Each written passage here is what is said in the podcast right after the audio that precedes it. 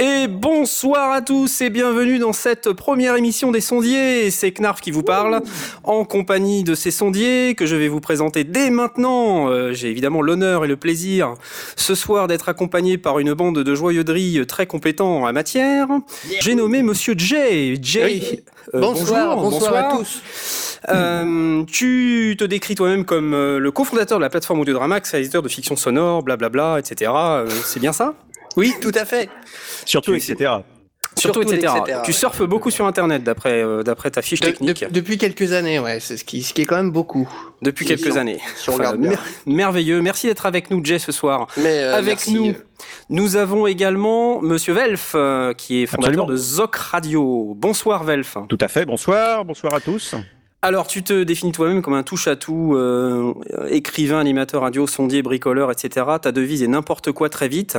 Qu'est-ce que tu veux dire à nos auditeurs ce soir ? Qu'est-ce que je fais ? Moi, je fais n'importe quoi très vite, en fait. Donc, merci et bonsoir, Velf, d'être avec nous ce soir. Nous avons avec nous Stan, autrement appelé Monsieur Signé le Pingouin, salut. Qui est notre merveilleux fondateur de Synopse Live. Alors, il a vraiment insisté pour faire partie de l'émission. Alors, j'ai pas pu, évidemment, j'ai pas pu refuser.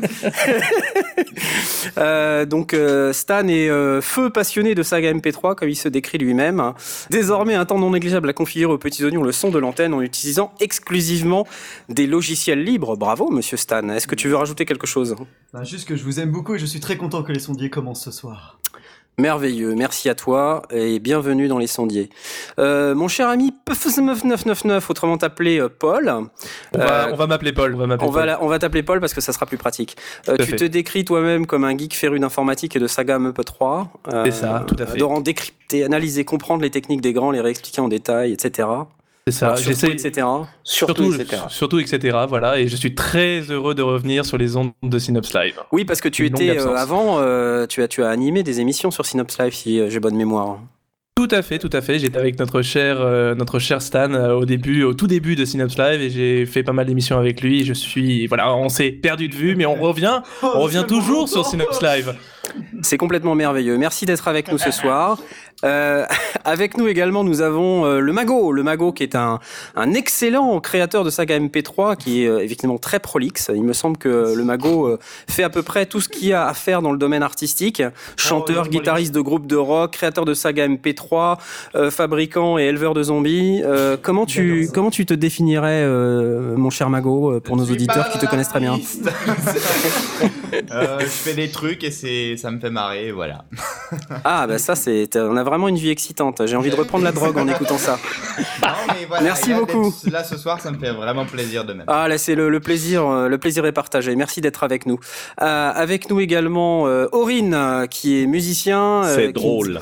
Voilà, qui passe très vite de l'autre côté du miroir en travaillant dans le son et créant quelques fictions audio. Je crois que Aurine, tu es venue avec également toute ta banque de sons.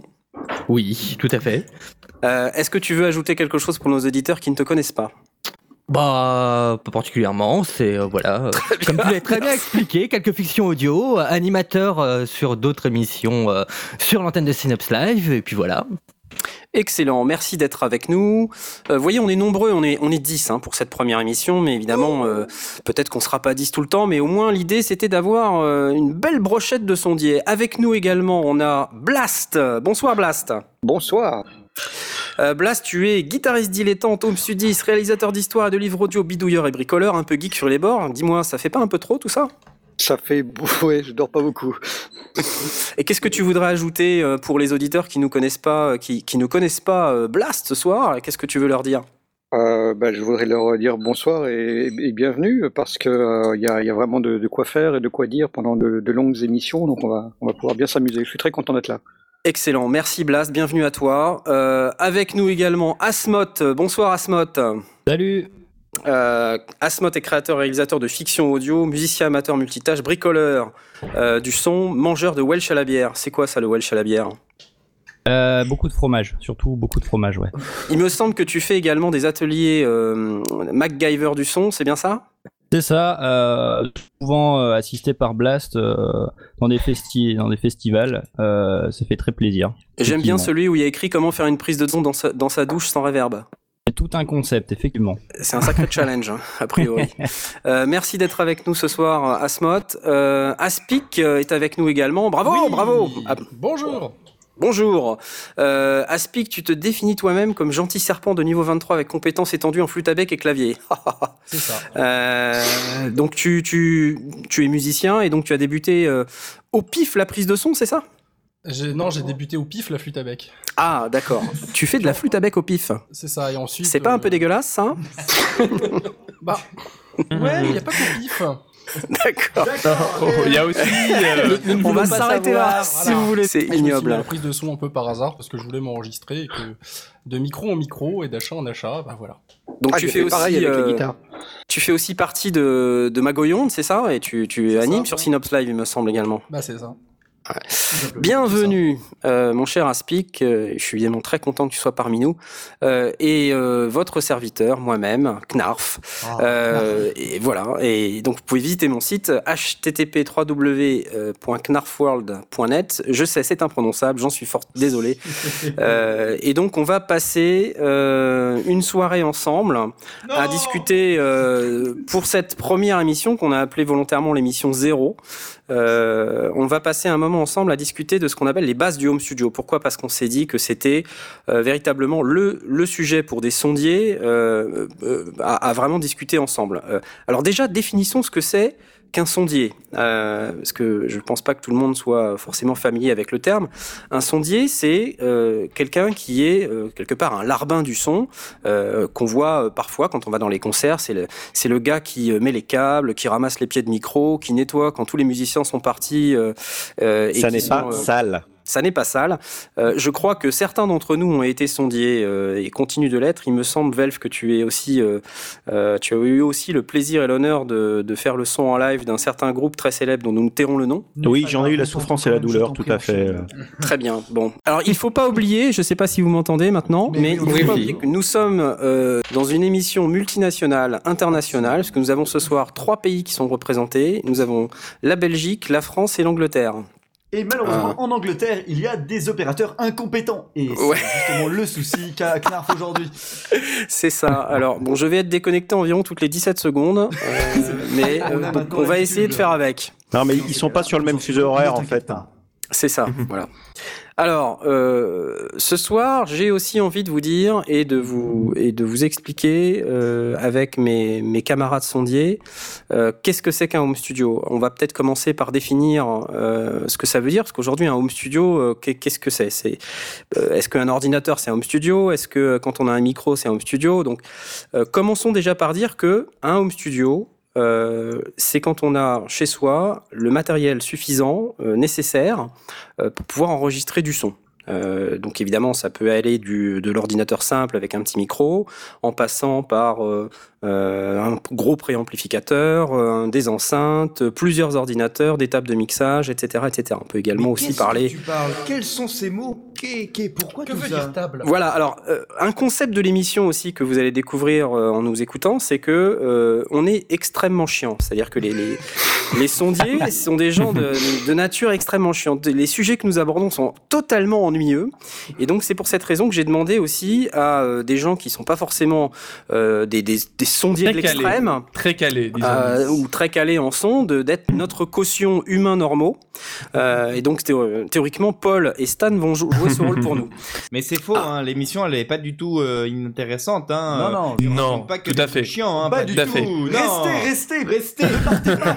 Voilà, des pizzas. Oui, ça c'est une bonne idée. Alors, revenons sur l'home studio. Donc, tu étais en train de définir ce qu'est un home studio. Tout à fait. Donc, un home studio, qu'est-ce que c'est ? Donc, c'est un ensemble de matériel qui vont nous permettre d'enregistrer notre son.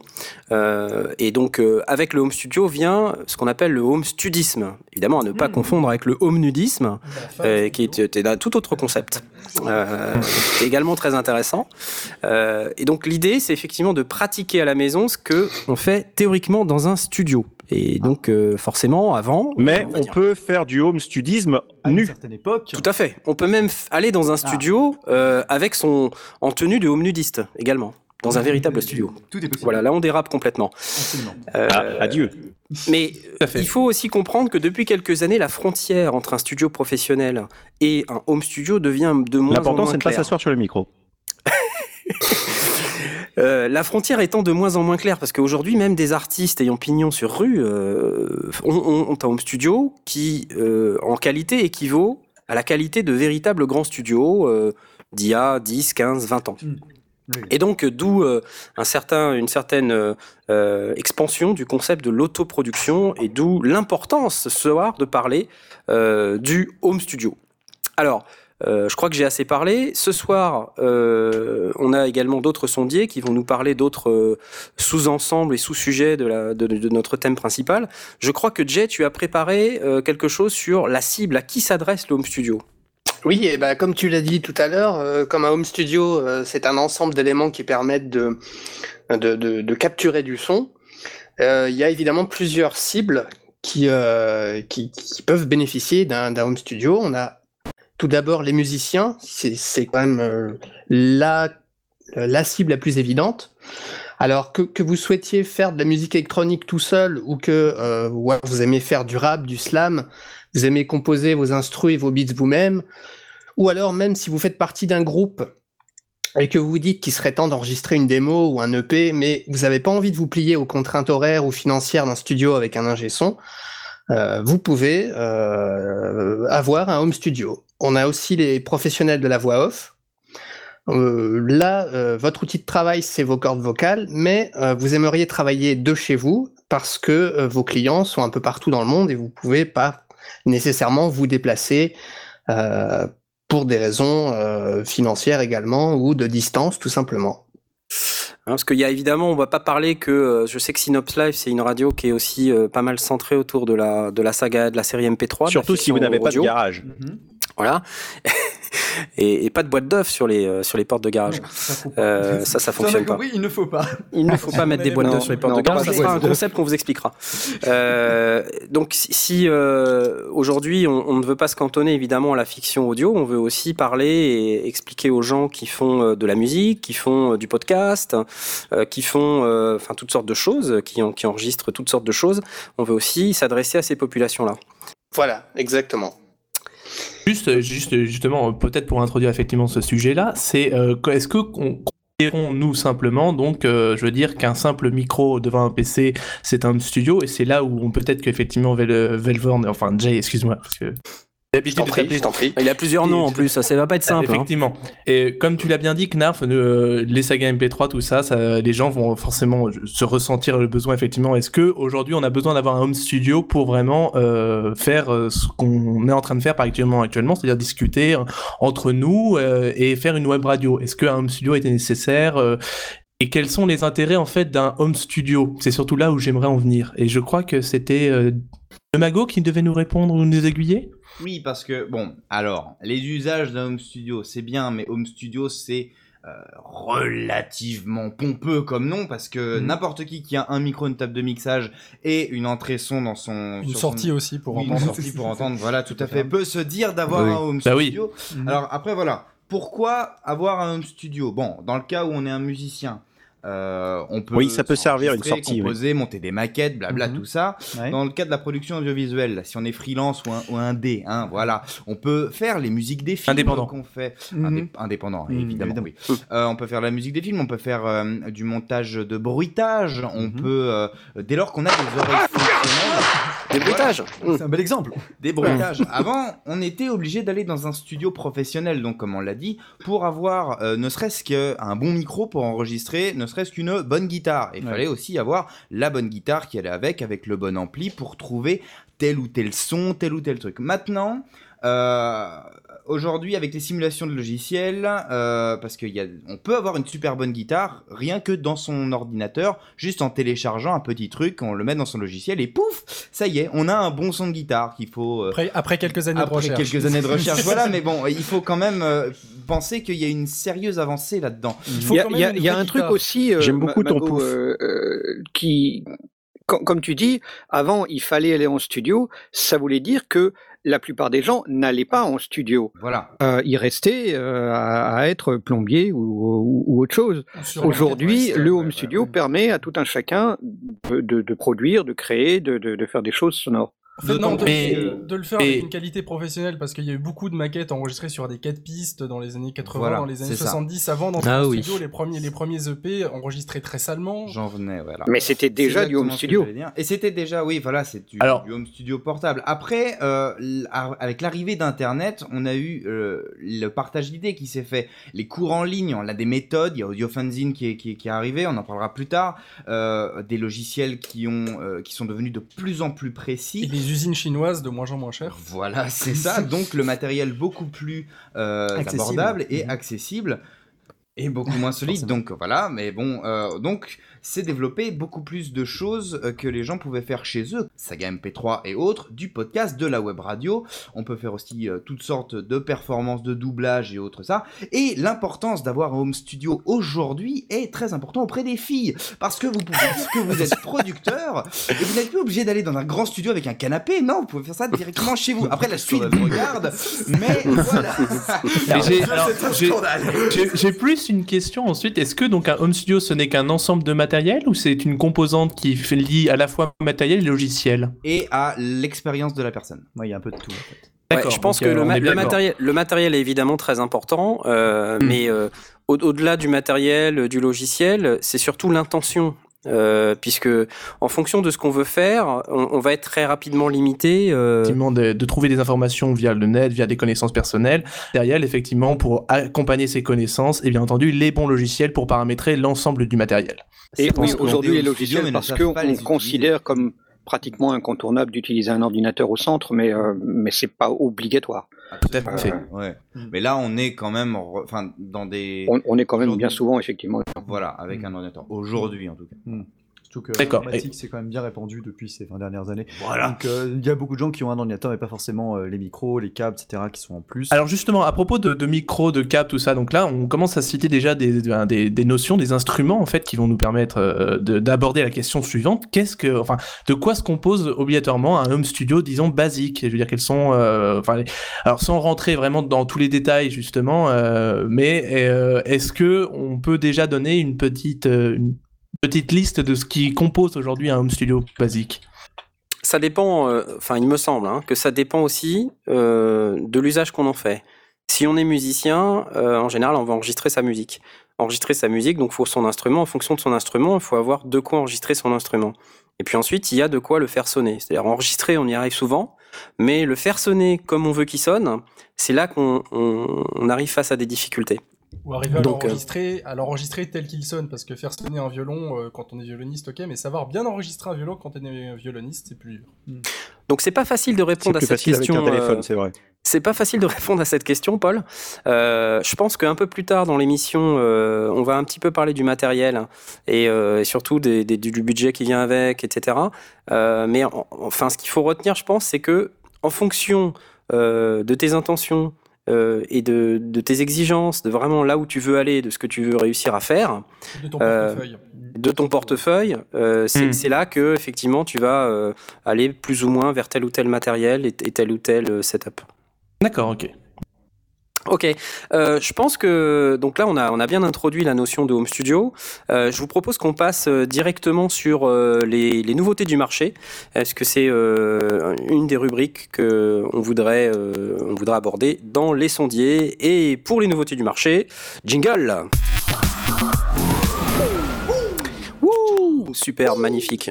Moi, je voulais parler de l'imminence de ce qu'on appelle le Winternam. Donc, le Winternam, c'est un salon qui a lieu 2 fois par an et qui réunit l'ensemble des gros fournisseurs. Donc, vous avez tous les grands noms qui se réunissent dans un gigantesque salon. Il faut imaginer un truc titanesque avec tout le monde venant présenter ses nouveautés.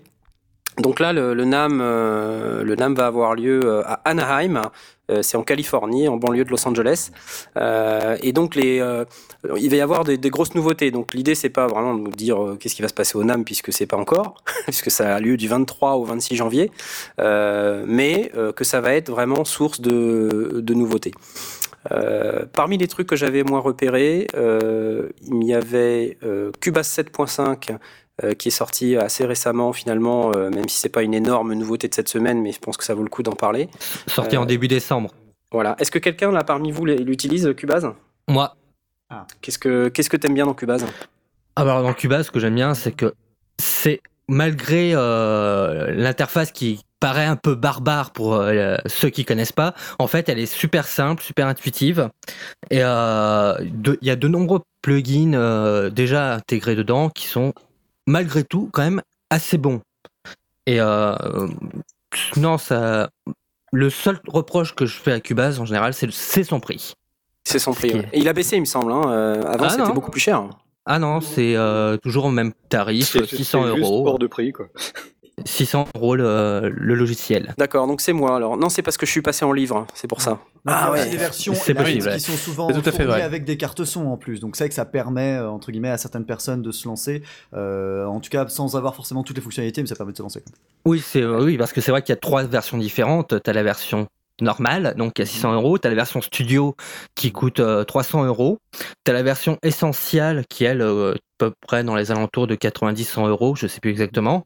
Et t'as la version LE qui, en général, fournit avec des micros ou des cartes son. Ce qui fait 3. Pour quelqu'un qui a des standards assez simples, ça peut suffire, quoi, ce que je veux dire. Genre, ah oui, complètement. Notez que Cubase sert à faire du montage son. Hein, voilà, oui, ouais, c'est vrai. Base, hein. C'est vrai. Non, c'est pour noter. Mais ça fait partie de ces logiciels qu'on appelle des Digital Audio Workstations. Les DAWs, comme on appelle ça. Les DAW, comme on les appelle, et donc il y en a plein sur le marché, hein. Il y a Digital Performer, Logic, il y a Ableton Live, etc. Pro Tools, GarageBand, Pro Tools. Qui en fait simule un magnétophone multipiste et une grosse console de mixage. Ouais, c'est ça. C'est assez impressionnant. Donc ce sont des logiciels qui sont un petit peu difficiles à appréhender au premier abord, mais c'est assez, rewarding. C'est-à-dire qu'une fois qu'on est dedans, on y est dedans jusqu'au cou, quoi. Je sais pas si c'est hyper positif ce que je dis. Non, mais c'est... Ok, donc parmi les nouveautés, Cubase 7.5, des nombreuses nouvelles fonctionnalités, en fait, j'ai cru comprendre que c'était aussi une stabilisation de la scène. Il y avait deux, trois défauts. Moi, j'avais lu que la control room était pas super, déjà. J'ai jamais eu de soucis avec. Bon, j'avais lu quelques articles. Je vois aussi que dans les nouvelles fonctionnalités, ils font ce qu'on appelle les track versions, c'est-à-dire faire des variations de pistes en parallèle quand on veut faire plusieurs types de prises, des instruments de track avec des multi entrées-sorties. Donc là, je vous ai complètement perdu. C'est là où justement. En gros, ça englobe un certain nombre de nouvelles fonctionnalités et de corrections peut-être par rapport aux versions précédentes. Voilà, et il y a des nouveaux instruments, c'est-à-dire qu'il y a un truc qui s'appelle Allion Sonic SE2, qui est un synthé à part entière, hein. Vous avez carrément une banque de samples pour pouvoir faire vos musiques. Groove Agent, qui est un batteur virtuel, et qui arrive avec ses propres grooves, donc là c'est carrément super, vous pouvez jeter les grooves dans le truc, et puis ça se met à jouer tout seul, ça fait même les breaks et tout ça. C'est une nouvelle version qui est avec la 7.5, et qui est vraiment très bien. Par rapport à la. Il y a des super blagues à faire d'ailleurs sur ce magnifique logiciel.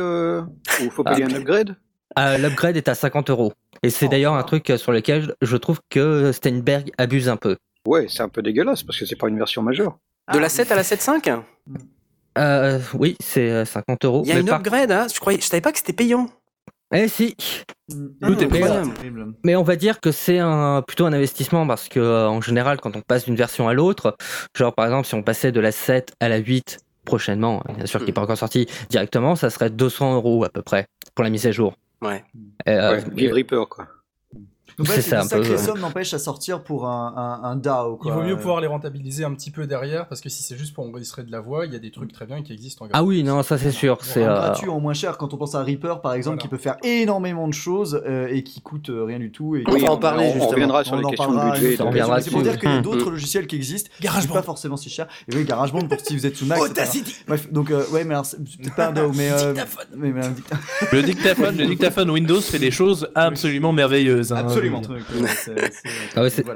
c'est vrai que parler de Cubase, c'est quand même assez énorme, parce que c'est vrai que c'est un logiciel vraiment qui est réservé, on va dire, à des... À une certaine élite, peut-être. Oui, enfin bon... Pas une élite, mais plutôt à des personnes qui vraiment travaillent à fond là-dedans, en fait. D'accord. Vraiment à fond dans le... Donc, voilà, sur Cubase. Ouais. Mais bon, quoi qu'il arrive, il y a des versions aussi pour étudiants, donc effectivement, c'est une somme à sortir, mais entre les trois différentes versions qu'on peut avoir et les versions étudiantes, je pense qu'il y a moyen de se faire plaisir. Et c'est vrai que Cuba, c'est quand même un standard, donc c'est oui. Dans les news que j'ai repérées, il y avait la sortie d'un appareil qui s'appelle Machine Studio et Machine 2, la version logicielle de Native Instruments, qui est la boîte à rythme phare de Native Instruments. Est-ce que quelqu'un l'utilise parmi vous ? Non. Alors, non, personne n'utilise. Moi, je l'ai. Je peux vous dire, c'est fantastique.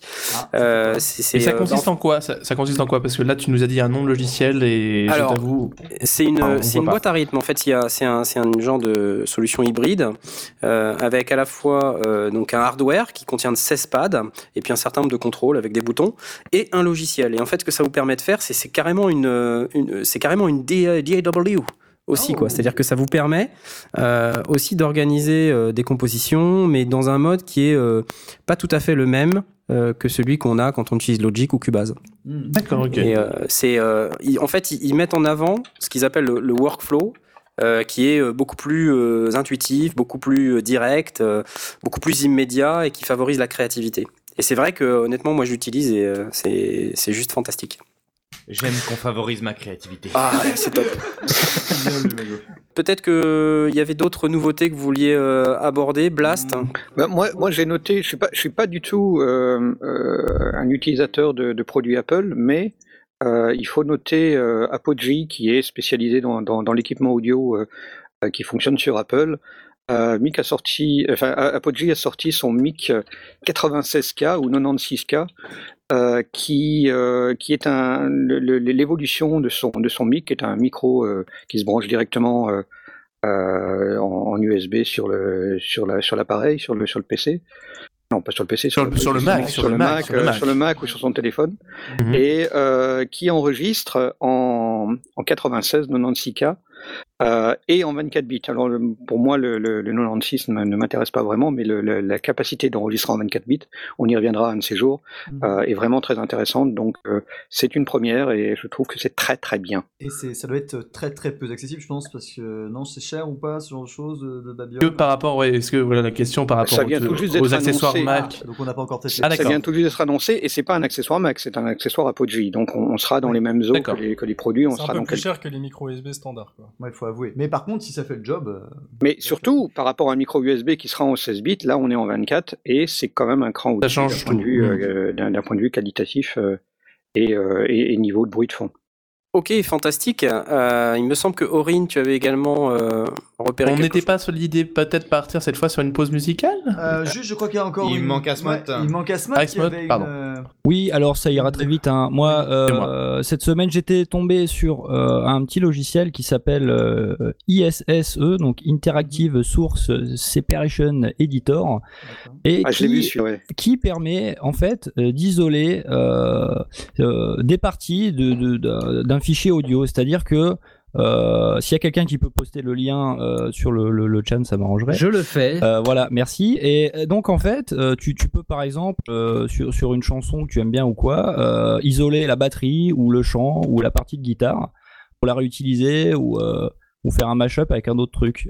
Tu peux aussi apparemment, si tu fais une prise de son et que t'as oublié d'éteindre ton téléphone, a priori tu peux effacer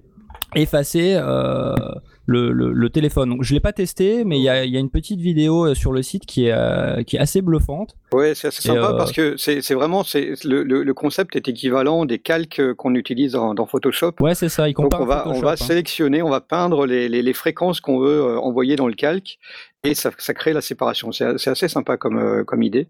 J'ai juste une question par contre, si jamais on rentre un fichier audio donc pour effectivement effacer ou faire des modifications, il faut forcément que le fichier entrant soit de très bonne qualité pour pouvoir le retraiter, ou est-ce qu'il acceptera tout type de qualité, je veux dire, pour ensuite effacer plus ou moins, ou voilà, c'est là où... C'est un séparateur, donc la qualité entrante sera la même en sortie, le but est de pouvoir séparer des éléments dans un enregistrement. Quel que soit l'échantillon, en fait, qui rentre. Quelle que soit la qualité d'origine, bien sûr. D'accord, ok. Ok. Il va pas améliorer le son, il va simplement faire la séparation. Mmh. Et l'avantage, il est gratuit. C'est que il est gratos. Oui. Et gratuit, open source, libre. C'est magnifique. Ah, c'est pas mal. Ça, c'est ouais. Game changing, quoi. Voilà. Bon, bah, déjà, je pense qu'on a bien couvert. Au-delà de tout ce qu'on vient de dire, il y avait encore deux trucs que j'ai pas cités, qui étaient la sortie du Prophet 12 de Dave Smith Instruments pour les gens qui aiment bien les synthés, et Waves qui va accepter les bitcoins comme moyen de paiement. C'est génial, ça. Ah. Ouais, ça c'est clair. C'est vraiment génial. Non, donc oui, pour ceux qui ont des bitcoins, il paraît que ça prend de la valeur. Oui, ça prend, enfin malgré un crash boursier, enfin pas boursier, mais enfin, la valeur de la monnaie a baissé pendant une journée, c'est catastrophique. Ouais, on va pas parler de ça. Très bon et très cher. Voilà. Ouais, mais ils sont très bons par contre. Ils sont très bons. D'accord, donc ça vaut le coup, quoi. Okay. Bon, bah écoutez, ça me paraît le bon moment maintenant pour lancer une petite pause musicale. On va écouter un peu de Magoyon parce que c'est de la bonne musique et on se donne rendez-vous dans à peu près 3-4 minutes. Et c'est du home studio. Ouais. À bientôt. Ciao.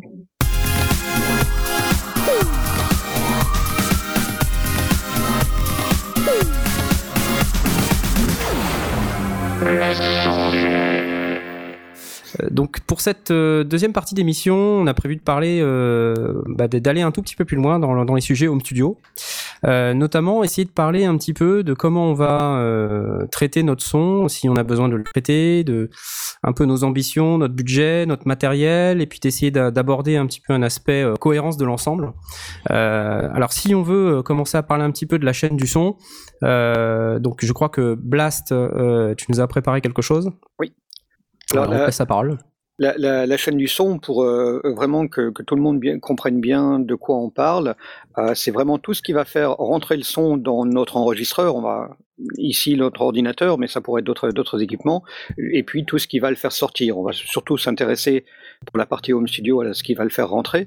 Donc grosso modo, et hormis ceux qui utilisent des instruments virtuels, on va avoir un micro qui va sortir, qui va prendre du son et qui va le sortir, un micro à un niveau qui va être beaucoup trop faible, donc on va ensuite utiliser un deuxième élément qui va être le préampli, qui va amener notre son à un niveau qu'on appelle ligne, et donc qui est utilisable par les appareils. Après ça, comme on est dans un monde numérique, on va avoir un convertisseur qui va transformer l'analogique en numérique. Et ensuite, on va avoir l'enregistreur, le disque dur, l'appareil qui va pouvoir stocker cette information. En sortie, on va avoir un autre convertisseur qui va convertir le signal numérique en signal analogique, un ampli, et puis ça va sortir sur des enceintes ou sur un casque ou sur ce qu'on veut. Donc, les éléments séparés, on a micro, préampli, convertisseur et l'enregistreur. Et donc le reste de la chaîne est aussi important, hein. C'est-à-dire pour la reproduction, mais pour la reproduction, oui, mais comme là on est sur la base, sur les bases du home studio, on peut détailler les deux, on peut développer les deux, mais je pense que il est plus compréhensible. Enfin, la partie sortie est plus compréhensible du grand public parce que tout le monde a une chaîne hi-fi, un appareil vidéo dans son salon, etc. Non, j'ai pas d'appareil vidéo dans mon salon. Bon, ouais, d'accord, toi, mais je te ferai un cours à part si tu veux. Mais disons que ce que je veux dire et qui est important de la chaîne du son en entrée, c'est que à l'heure actuelle, comme on a des enregistreurs avec micro intégrés, comme on a des micros USB, comme on a des cartes son qui possèdent des préamplis, des cartes son qui n'en possèdent pas, pour être cohérent, et on viendra sur la notion de la cohérence, pour être cohérent, il faut savoir comment est-ce qu'on va assembler des éléments, mais il faudra toujours qu'il y ait quelque part, parfois dans un seul appareil, parfois dans deux ou trois ou quatre, un micro, un préampli, un convertisseur et un enregistreur. Et si c'est un micro USB, il va avoir le micro, le préampli, le convertisseur, et puis l'enregistreur, ce sera le disque dur de l'ordinateur. Si on a un appareil enregistreur comme un Zoom H4 ou H2 ou H1, des petits appareils qui ont un micro intégré ou un dictaphone, à la rigueur, c'est le même principe. On va avoir dedans tous les éléments, et si on a un micro classique comme on a un micro sur scène d'un chanteur, il va avoir son micro qui va être branché dans un préampli, et puis ensuite ce sera enregistré via un convertisseur et un enregistreur. Donc ça peut être séparé ou ça peut être commun, mais les quatre éléments existent. J'ai fait un petit schéma de ce que tu disais et je l'ai brûlé depuis. Hein. D'accord. Mais juste aussi pour donc résumer aussi, par exemple, nous dans nos cartes son, on a l'ensemble de ces composants qui sont nécessaires au son. Tu m'arrêtes si je me trompe. Oui, et pas toujours. Pas toujours, d'accord. C'est exemple, pour ça que c'est intéressant de connaître, de savoir ce qu'il y a et les spécifications de l'équipement, parce que effectivement, il y a des cartes son qui ont un préampli, mais il a des limites, il fait pas forcément tout. Un ordinateur, en général, il a un micro quelque part, un ordinateur portable, il a un petit trou quelque part qui sert de micro. Donc du coup, ça veut dire que l'ordinateur lui-même a tous les éléments de la chaîne de son. Dans d'autres cas, ce sera moins clair, moins limpide. Mais oui, il est vraiment, pour moi, fondamental de comprendre les éléments tels qu'ils existent et de les visualiser, parce que si on a une carte son qui a un mauvais préampli, par exemple, c'est très traditionnel, ou en tout cas un préampli qui n'est pas adapté au type de micro qu'on veut mettre dedans, eh bien, il faut se demander quel est le problème. Est-ce que le problème, c'est le micro? Est-ce que le problème, c'est la carte son? Est-ce que le problème, c'est pas simplement qu'il faut un équipement entre les deux qui va faire son travail de préampli et qui va servir d'interface tout à fait bien. Je crois que ce que dit Blast est d'autant plus important sur la chaîne du son et la place du convertisseur qu'il faut garder à l'esprit que chaque fois qu'on va convertir, soit dans un sens de l'analogique vers le numérique, soit dans l'autre sens du numérique vers l'analogique, on aura forcément une perte de signal, ou une perte de qualité, ou une dégradation. Et du coup, c'est très important effectivement de visualiser cette chaîne du son pour pouvoir placer, le cas échéant, le plus de traitements analogiques possible avant la conversion, plutôt que de convertir, de retraiter après et d'avoir des pertes en série. Donc c'est vraiment effectivement quelque chose qu'il faut même des fois visualiser par un schéma, même si Knarf le brûle après, mais ça peut aider effectivement pour bien placer les différents appareils, notamment parce qu'il y a des appareils à rack qui sont quand même numériques, et puis bon voilà, il y a des appareils analogiques, donc là il faut aussi avoir ça à l'esprit.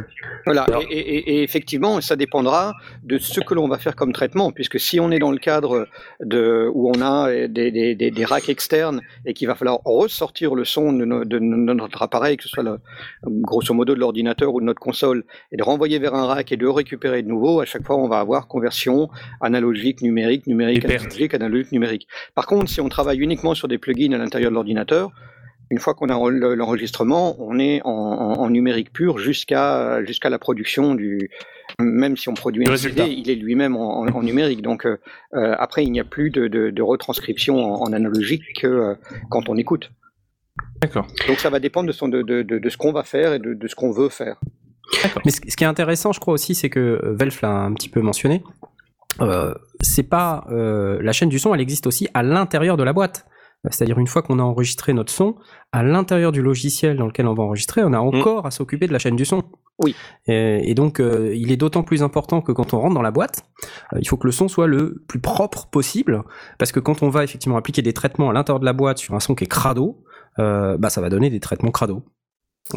D'autant que voilà. La chaîne du son n'est pas forcément la même selon le contexte, on en parlera dans d'autres émissions, mais on ne fait pas les mêmes types de traitements et de chaîne du son si on est en live ou en studio. On va plus préamplifier en studio pour avoir un joli son qui rentre, alors qu'en live, si on amplifie trop le son qui rentre, on va ramasser tout et n'importe quoi, donc il vaut mieux le retraiter depuis la régie. Donc c'est effectivement aussi à contextualiser. Enfin là, on reste sur le home studio. D'accord, mais donc justement, là, Knarf a très bien introduit le sujet aussi, donc il faut effectivement qu'en l'entrée soit la plus propre possible pour avoir justement après dans le logiciel la possibilité de modifier et de faire encore des traitements. Mais justement, quels sont en fait, entre guillemets, en fonction de quel budget faut-il avoir et pour avoir justement le son le plus propre. C'est une merveilleuse transition. Voilà, exactement. Ça. J'essaye. Et en fonction de, bien entendu, on n'a pas tous un portefeuille justement de Bill Gates. Hein, on a tous des petites bourses. Alors, en fonction de nos bourses, qu'est-ce qu'on pourra avoir comme ambition ? Si on avait le portefeuille de Bill Gates, on n'aurait pas un home studio, on aurait un studio. Hein. Ouais, tout à fait. Vous auriez des gens pour le faire vous-même. Enfin, c'est tout à fait. Effectivement. Merci pour cette formidable transition. Mais de rien. Effectivement, si vous avez un tout petit porte-monnaie et que vous ne voulez pas sombrer dans la délinquance ou dans la vente ou le trafic de drogue ou d'armes ou la prostitution en crime organisé, c'est et dommage, que vous voulez quand même vous payer un home studio, il y a quelques bonnes questions à se poser. Le risque étant de tomber dans la boulimie d'achat, quelque chose dans lequel je ne suis jamais tombé, n'est-ce pas, Knarf ? Je ne vois pas de quoi tu veux parler. Non, surtout que c'était plus sur la musique que le home studio. Mais bon, c'est un autre sujet, j'ai trop d'instruments. Effectivement, les bonnes questions à se poser en termes d'ambition et de budget. Je crois qu'on a évoqué un certain nombre de questions sur quelle cible. Effectivement, c'est la première question à se poser, c'est pourquoi faire un home studio ? Je pense que nos auditeurs, pour beaucoup, en ont déjà un ou un morceau d'eux ou qu'ils aimeraient bien changer des trucs. Donc, c'est pas forcément une question qu'on va se poser qu'au début quand on achète son premier matos, mais l'ambition qu'on se donne, c'est quelque chose sur lequel il faut revenir régulièrement pour se dire finalement, est-ce que je suis à l'aise dans mon matériel par rapport à ce que je veux en faire ? Et aussi par rapport à ce que je fais avec d'autres gens.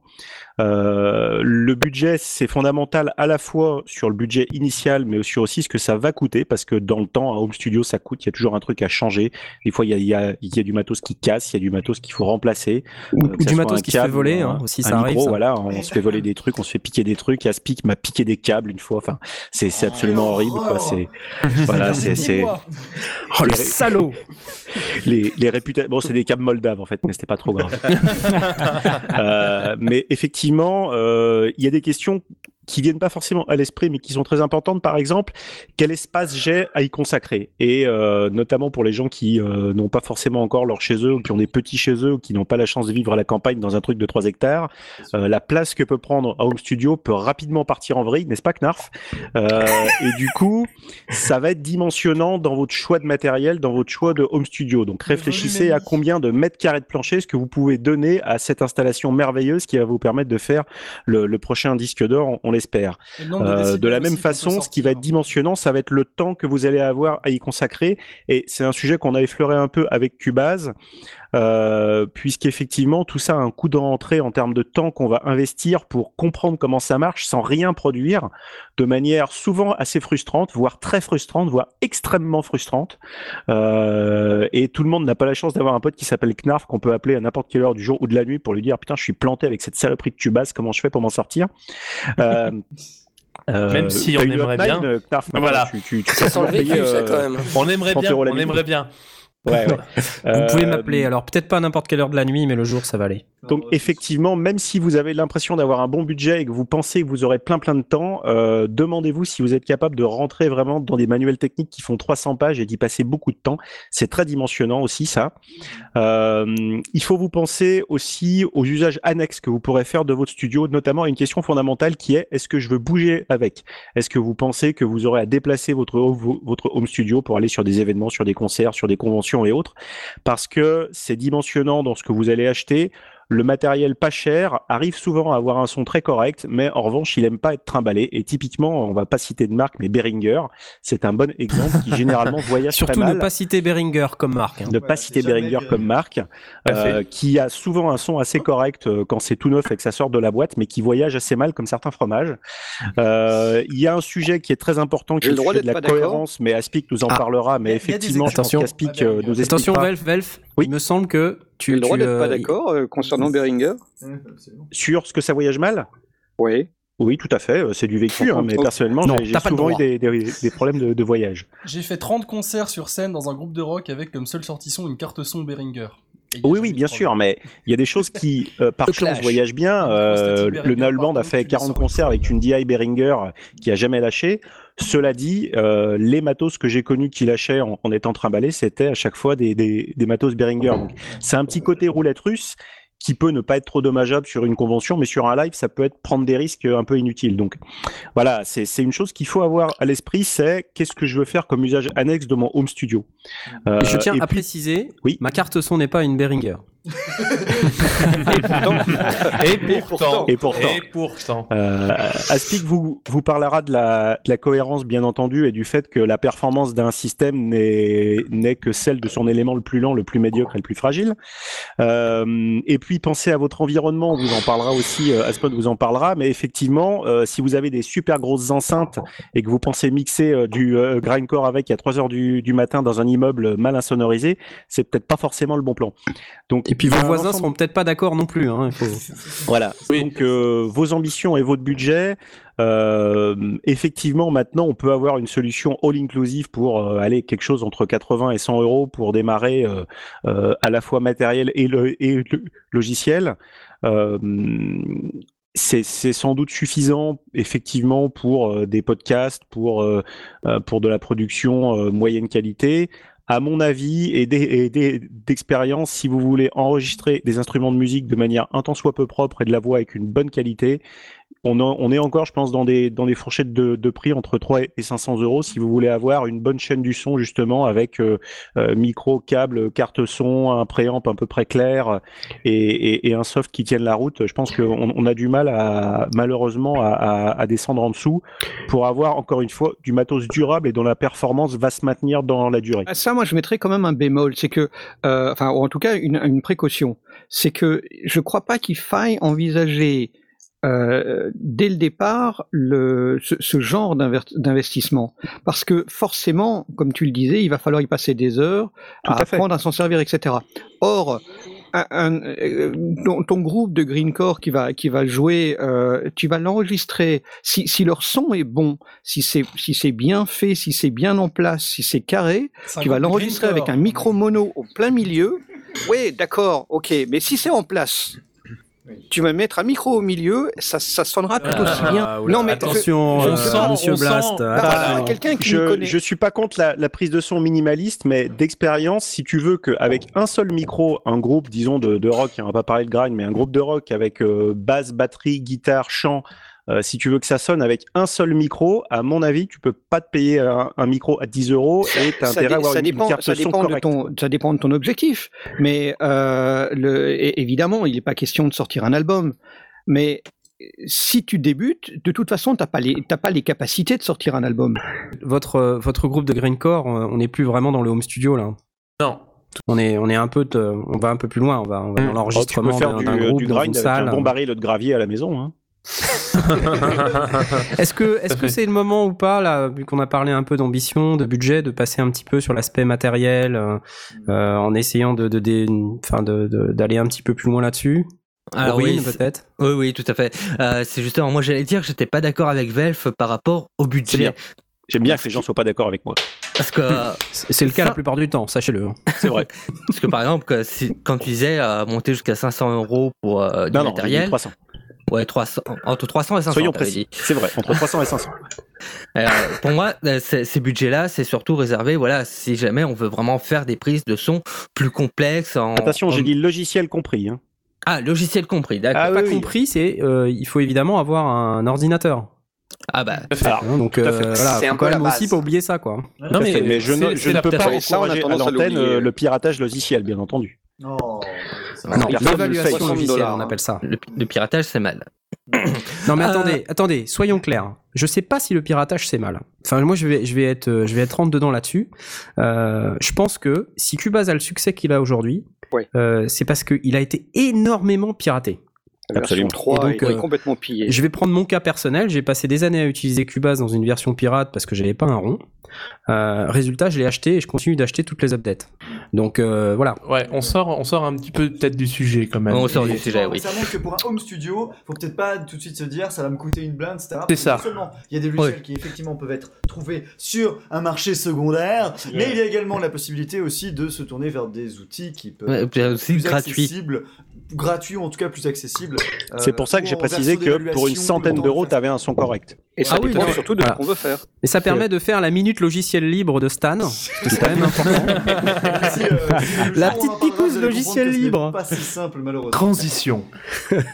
Bah, tout ça pour dire que c'est quand même pas. Faut pas décourager ceux qui nous écoutent et qui veulent, et qui veulent se lancer. Au contraire. C'est complètement abordable et. Vous n'avez pas besoin de vider votre livret. Hein. Ah, y a un truc très important qui a été dit par Blast. Il faut surtout pas investir d'entrée des sommes massives d'argent. Ouais. Bien sûr.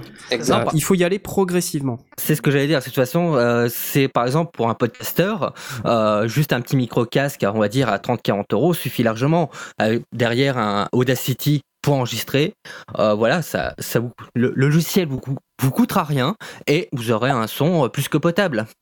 Mais après, tout dépend, hein, on l'a dit, de ce qu'on veut faire et en fonction de l'ambition qu'on a et de l'intention qu'on a, bah, il faudra monter en gamme, et monter en gamme ça veut forcément dire ajouter quand même un peu de matériel, et on parle de home studio, donc si tu veux, je veux pas non plus qu'on réduise la discussion à ah bah le home studio finalement il suffit d'acheter un micro casque à 40 €, enfin tu vois, faut c'est pour ça que je précise podcaster.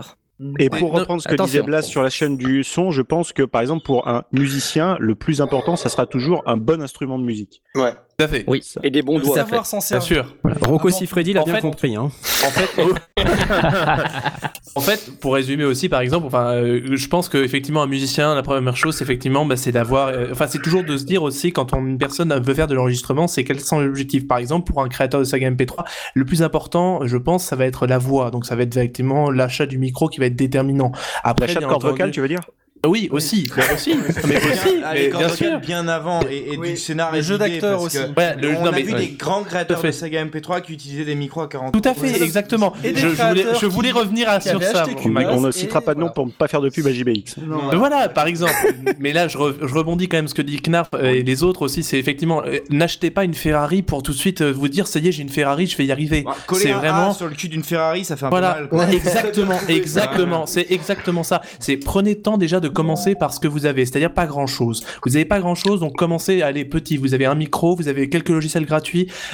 Lisez sur Internet, il y a vraiment des milliers de tutoriels qui peuvent vous expliquer. Sur Netophonix, sur d'autres plateformes qui vont vous expliquer véritablement comment fonctionne effectivement la chaîne du son. Nous sommes là pour vous aider. Il y a un petit truc quand même, juste une anecdote knarfienne en fait, parce qu'il y a très longtemps, au tout début, quand je connaissais Knarf, il m'a dit un truc que j'ai pas forcément cru tout de suite, mais qui d'expérience a fini par se révéler vrai, qui est que c'est plus facile d'utiliser et de faire sonner des matériels un peu plus chers que des matériels bas de gamme.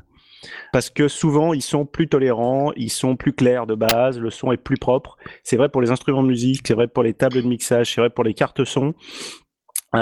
Souvent, c'est paradoxal, mais c'est plus facile quand c'est plus cher. Quand le professionnel utilise du matériel bas de gamme, il arrive à le faire bien sonner. Bien sûr, en râlant beaucoup. En râlant, évidemment. Il arrivera à avoir une qualité, ou même, c'est valable aussi très bien, on l'a vu encore très récemment, avec un très très bon guitariste et une guitare d'entrée de gamme, quoi. La guitare sonnait très très très très bien, étonnamment. On est un petit peu en retard. Donc Aurine, est-ce que tu veux rajouter encore des choses sur la partie matérielle? Bah, sur le parti matériel, par ajouter qu'il faut vraiment faire, comme l'a dit Velf, en fonction de l'ambition, c'est toujours regarder, voilà, c'est je fais de la musique, genre par exemple, je suis guitariste, je veux enregistrer ma guitare, par exemple, hein, on peut très bien ce plan, juste en fait une carte son, une Line 6, qui voilà, on branche sa guitare dessus, ça fait ampli guitare, etc. C'est très bien et ça coûte pas cher. Par contre, c'est vrai. Pod d'ailleurs, puisqu'on avait dit qu'on dirait le mot pod la semaine dernière. La pod. Non, c'est pas un pod. Enfin, il y a des pods qui font ça. Oui, il y a des petits appareils plus simples encore que le pod. Oui. Alors, ça marche très bien. Alors, pod, excusez-moi, parce que j'ai pas très bien compris encore, parce que je suis un peu bête. Non. Le pod, c'est juste le nom d'un appareil qui, enfin, d'un appareil qui de la marque. C'est un simulateur d'ampli de guitare qui fait à la fois la partie distorsion de la tête de préampli de guitare qu'on peut trouver dans un Marshall, par exemple, et aussi qui va jouer le rôle de simulateur de haut-parleur. Oui, et toutes les pédales d'effet intermédiaires. D'accord. Ok, d'accord. Ok. D'accord. Et voilà. Et par contre, si jamais vous êtes batteur, alors là, vous êtes un peu plus dans la merde. 210 dB dans l'appartement et les voisins sont contents. Voilà. Ou alors, on achète un pod. Attention, voilà, pour les gens qui veulent faire des home studios, pensez aussi à l'aspect voisin. C'est très important. Je pense en général que ceux qui sont batteurs, Ils sont au courant. Bon, alors, une question là quand même qui m'interroge, c'est est-ce que ça vaut le coup d'acheter un micro à 2 000 euros et rentrer ça dans mon Asus Notebook ? Non, pas du tout. Mon cher Aspic, il me semblait que tu voulais nous parler de la cohérence de l'ensemble de la chaîne du son et de notre home studio. Bah oui, en fait paradoxalement il y a un paradoxe, c'est que quand on débute le son, on veut direct du bon matériel, bien chiant, on va dire ouais comme ça je vais bien pouvoir sonner, ça va être bien, allez je vais m'acheter un vrai micro statique.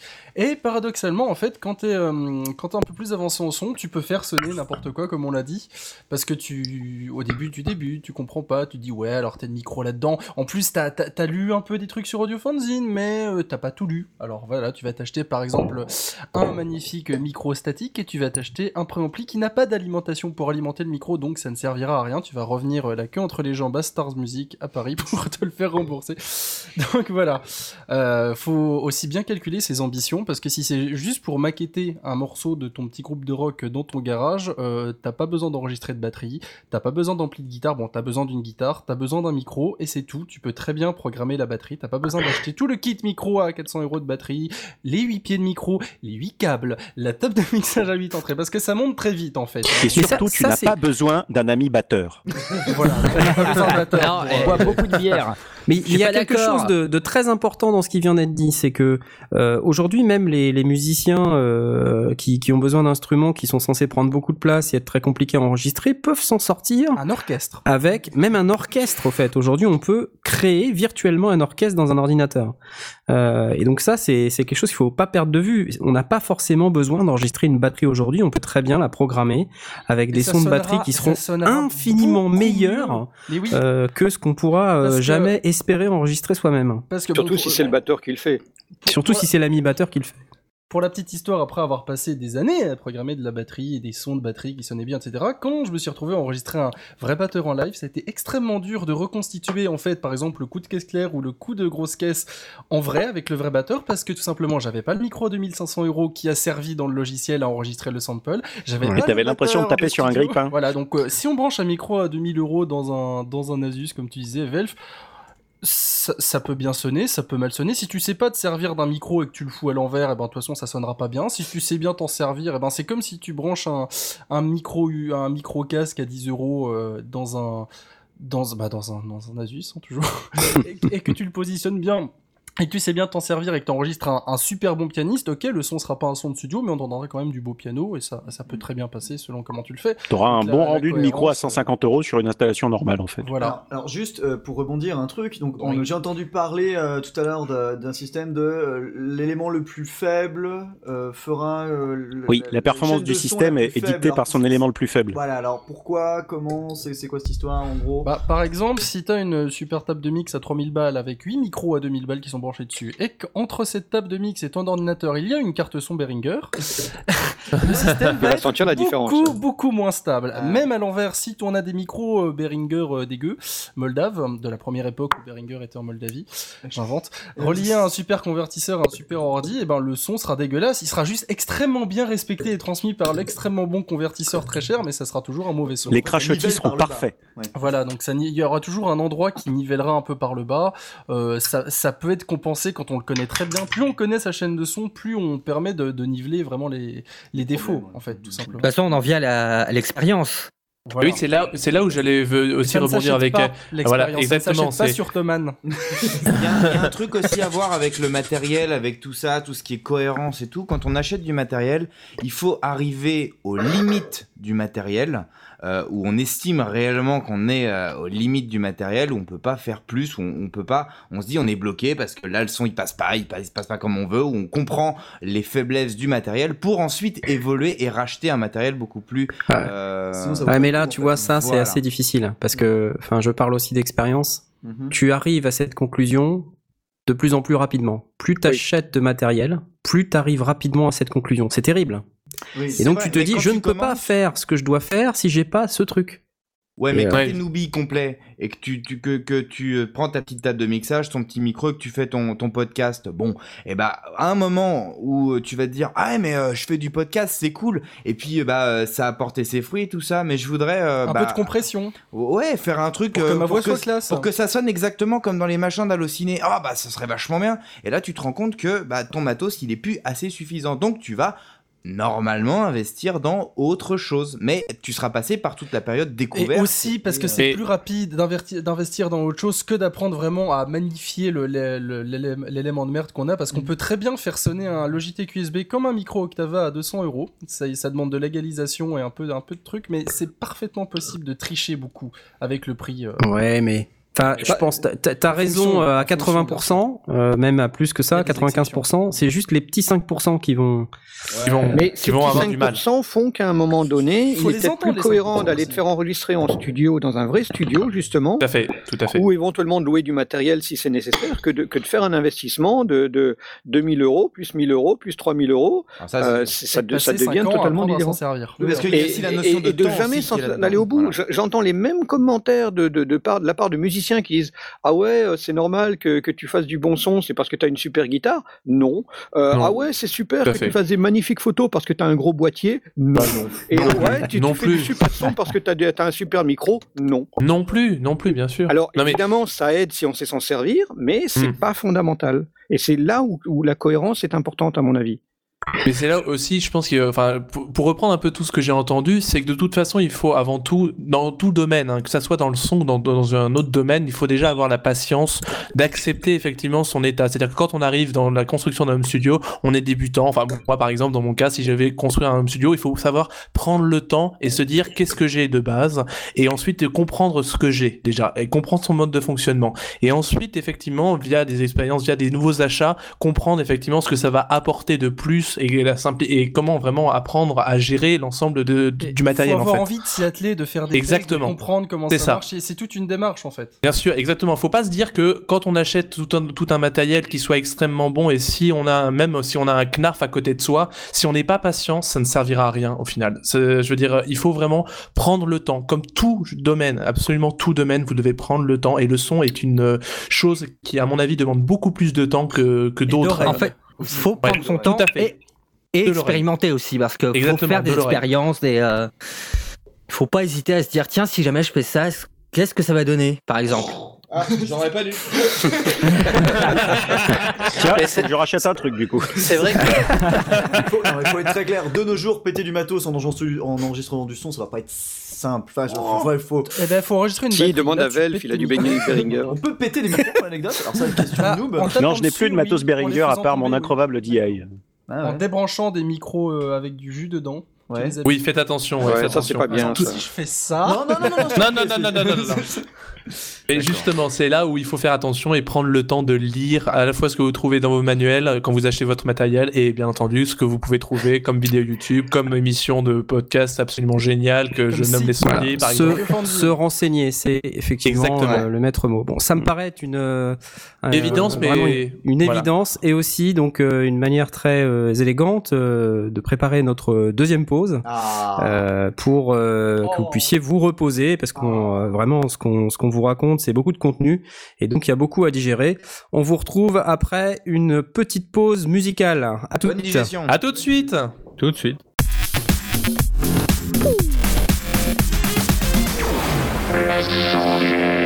Paul. Et oui, donc oui non mais voilà, c'était là où moi j'avais pas forcément l'information, donc on est de retour. On est de retour donc sur les sondiers. En attendant que Knarf ait fini de manger son hamburger, c'est pas possible. On va écouter donc les coups de cœur. C'est un scone. Oui, c'est un scone. C'est même pas vrai, je mange pas. Ah. Mais si t'as des miettes, regarde. Donc beaucoup c'est à Blast de faire un magnifique coup de cœur et on l'écoute. Tout à fait. Ah, moi, mon coup de cœur, juste le premier pour l'émission 0, c'est de AudioFanzine. C'est là où j'ai appris une grosse partie de ce que je connais en matière de son. C'est un vivier d'informations. Il y a des trucs pour les débutants dans tous les sens. C'est un énorme forum. C'est une plateforme pour avoir des connaissances sur le matériel qui est absolument gigantesque. C'est quelques centaines de milliers de personnes inscrites. C'est pas mal de professionnels qui y sont aussi et qui donnent de leur temps et de leurs compétences. Moi, certains sont devenus des amis personnels, donc c'est vraiment un endroit où j'aime aller régulièrement. Et qui m'a appris énormément. Donc mon coup de cœur, même s'il existe depuis très longtemps, parce que je crois que je suis dessus depuis 2006, c'est AudioFanzine.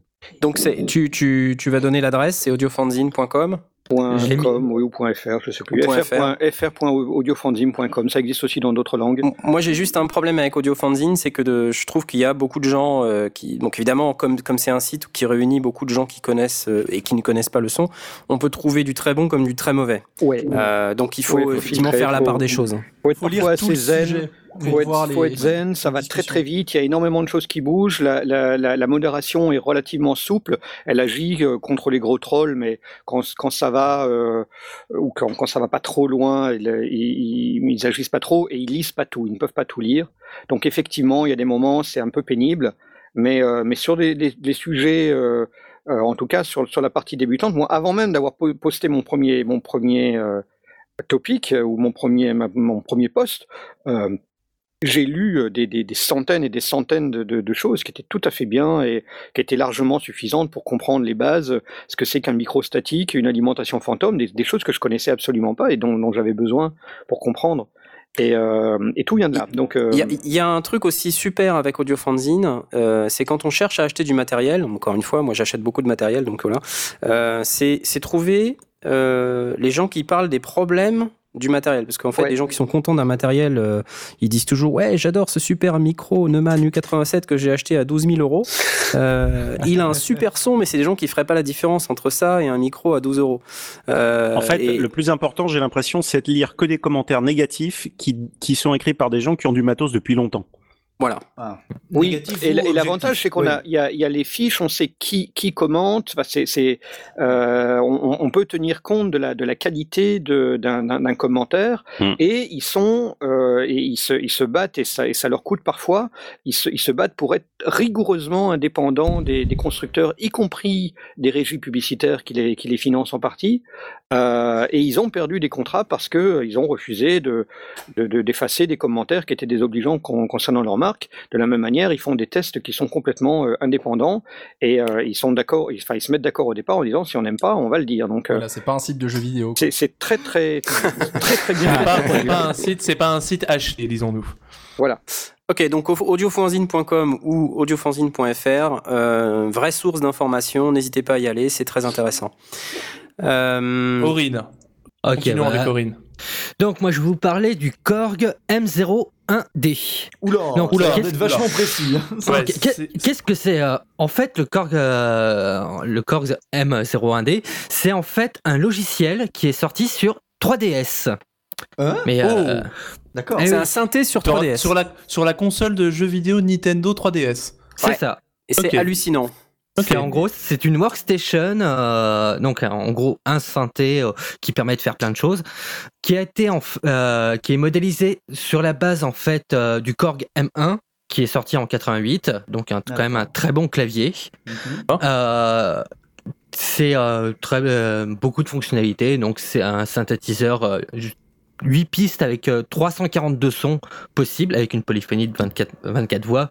Bon, après, là, je parle un peu chinois pour ceux qui ne comprennent pas. Pas du tout, j'ai juste envie de me prendre. 342 sons ? 342 sons, ouais. C'est énorme. C'est pas si énorme que ça quand tu regardes les synthés, hein, honnêtement. Ouais. Je pense qu'il y a une bataille sur une 3DS. Ouais. Non, mais il y a une bataille. Quand tu achètes un synthé aujourd'hui, c'est assez fréquent d'avoir 2000 presets. Et d'ailleurs, c'est un piège parce que voilà. C'est un piège de merde parce qu'en plus ou pas forcément de merde d'ailleurs. Peut-être des presets super mais tu peux juste pas les utiliser parce qu'ils sont tellement reconnaissables que tu peux pas les utiliser. Comme ça, j'ai fait, c'est vrai.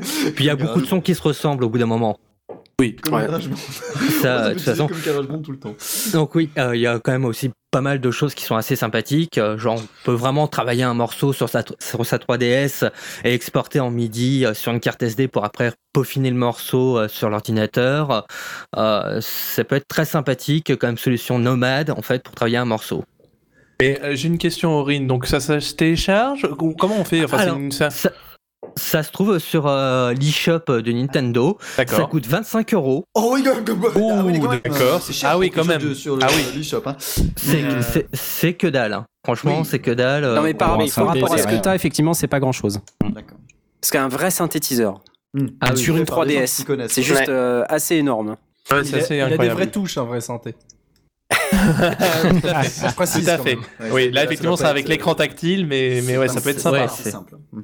Non, mais après, c'est très bien. Voilà, il y a tout ce qu'il faut pour arranger des morceaux, etc. Donc, il n'y a pas de souci, quoi. Il y a moyen de travailler ces morceaux et faire des trucs très bien, très facilement, en mode nomade. Excellent. Et juste donc un simple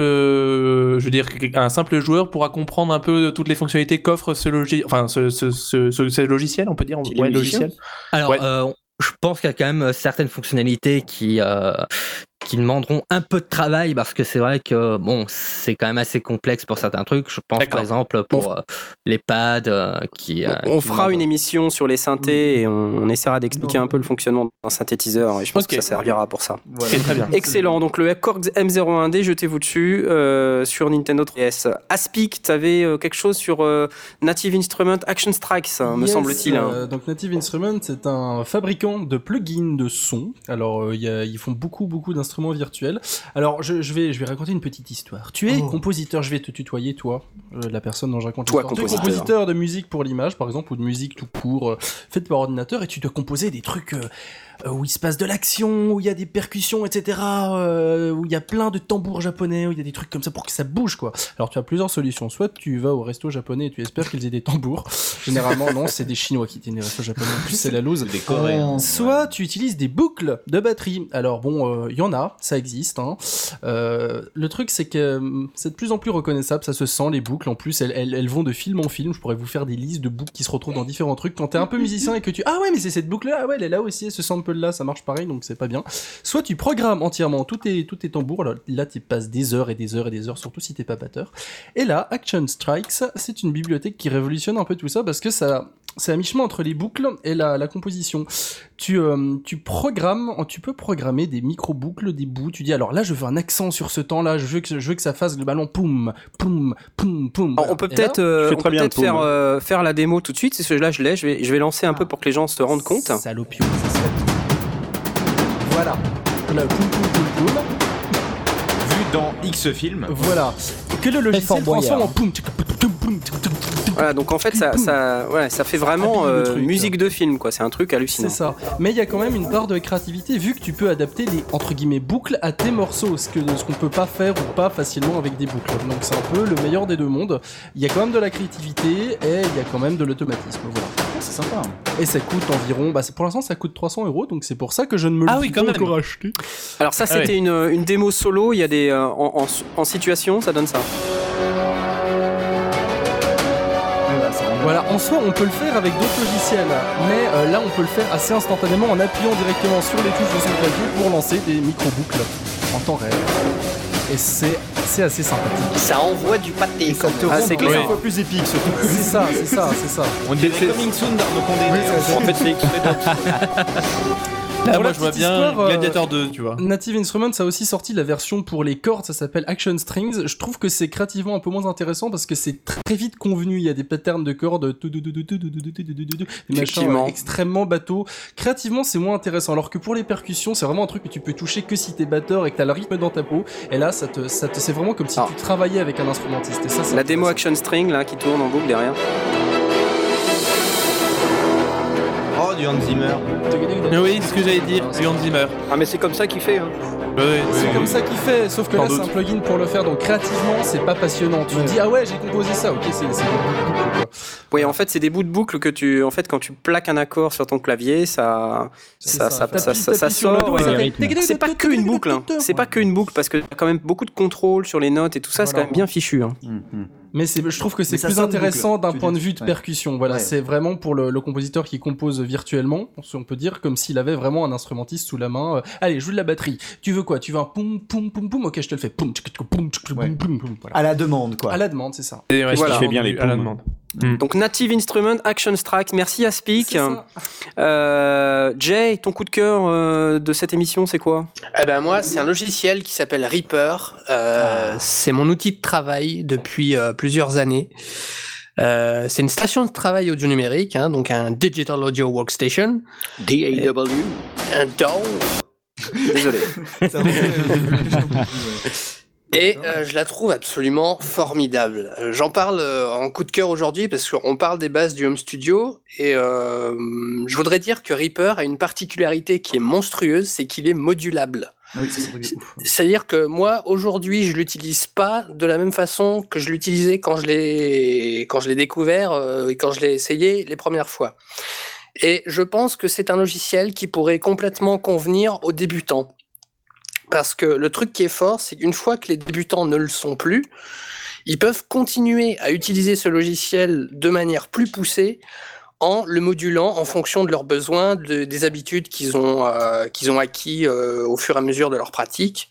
Alors, je vais pas m'étendre des heures sur Reaper parce que on aura certainement une émission qui traitera des stations de travail audio numérique où je pourrais en parler un peu plus longuement.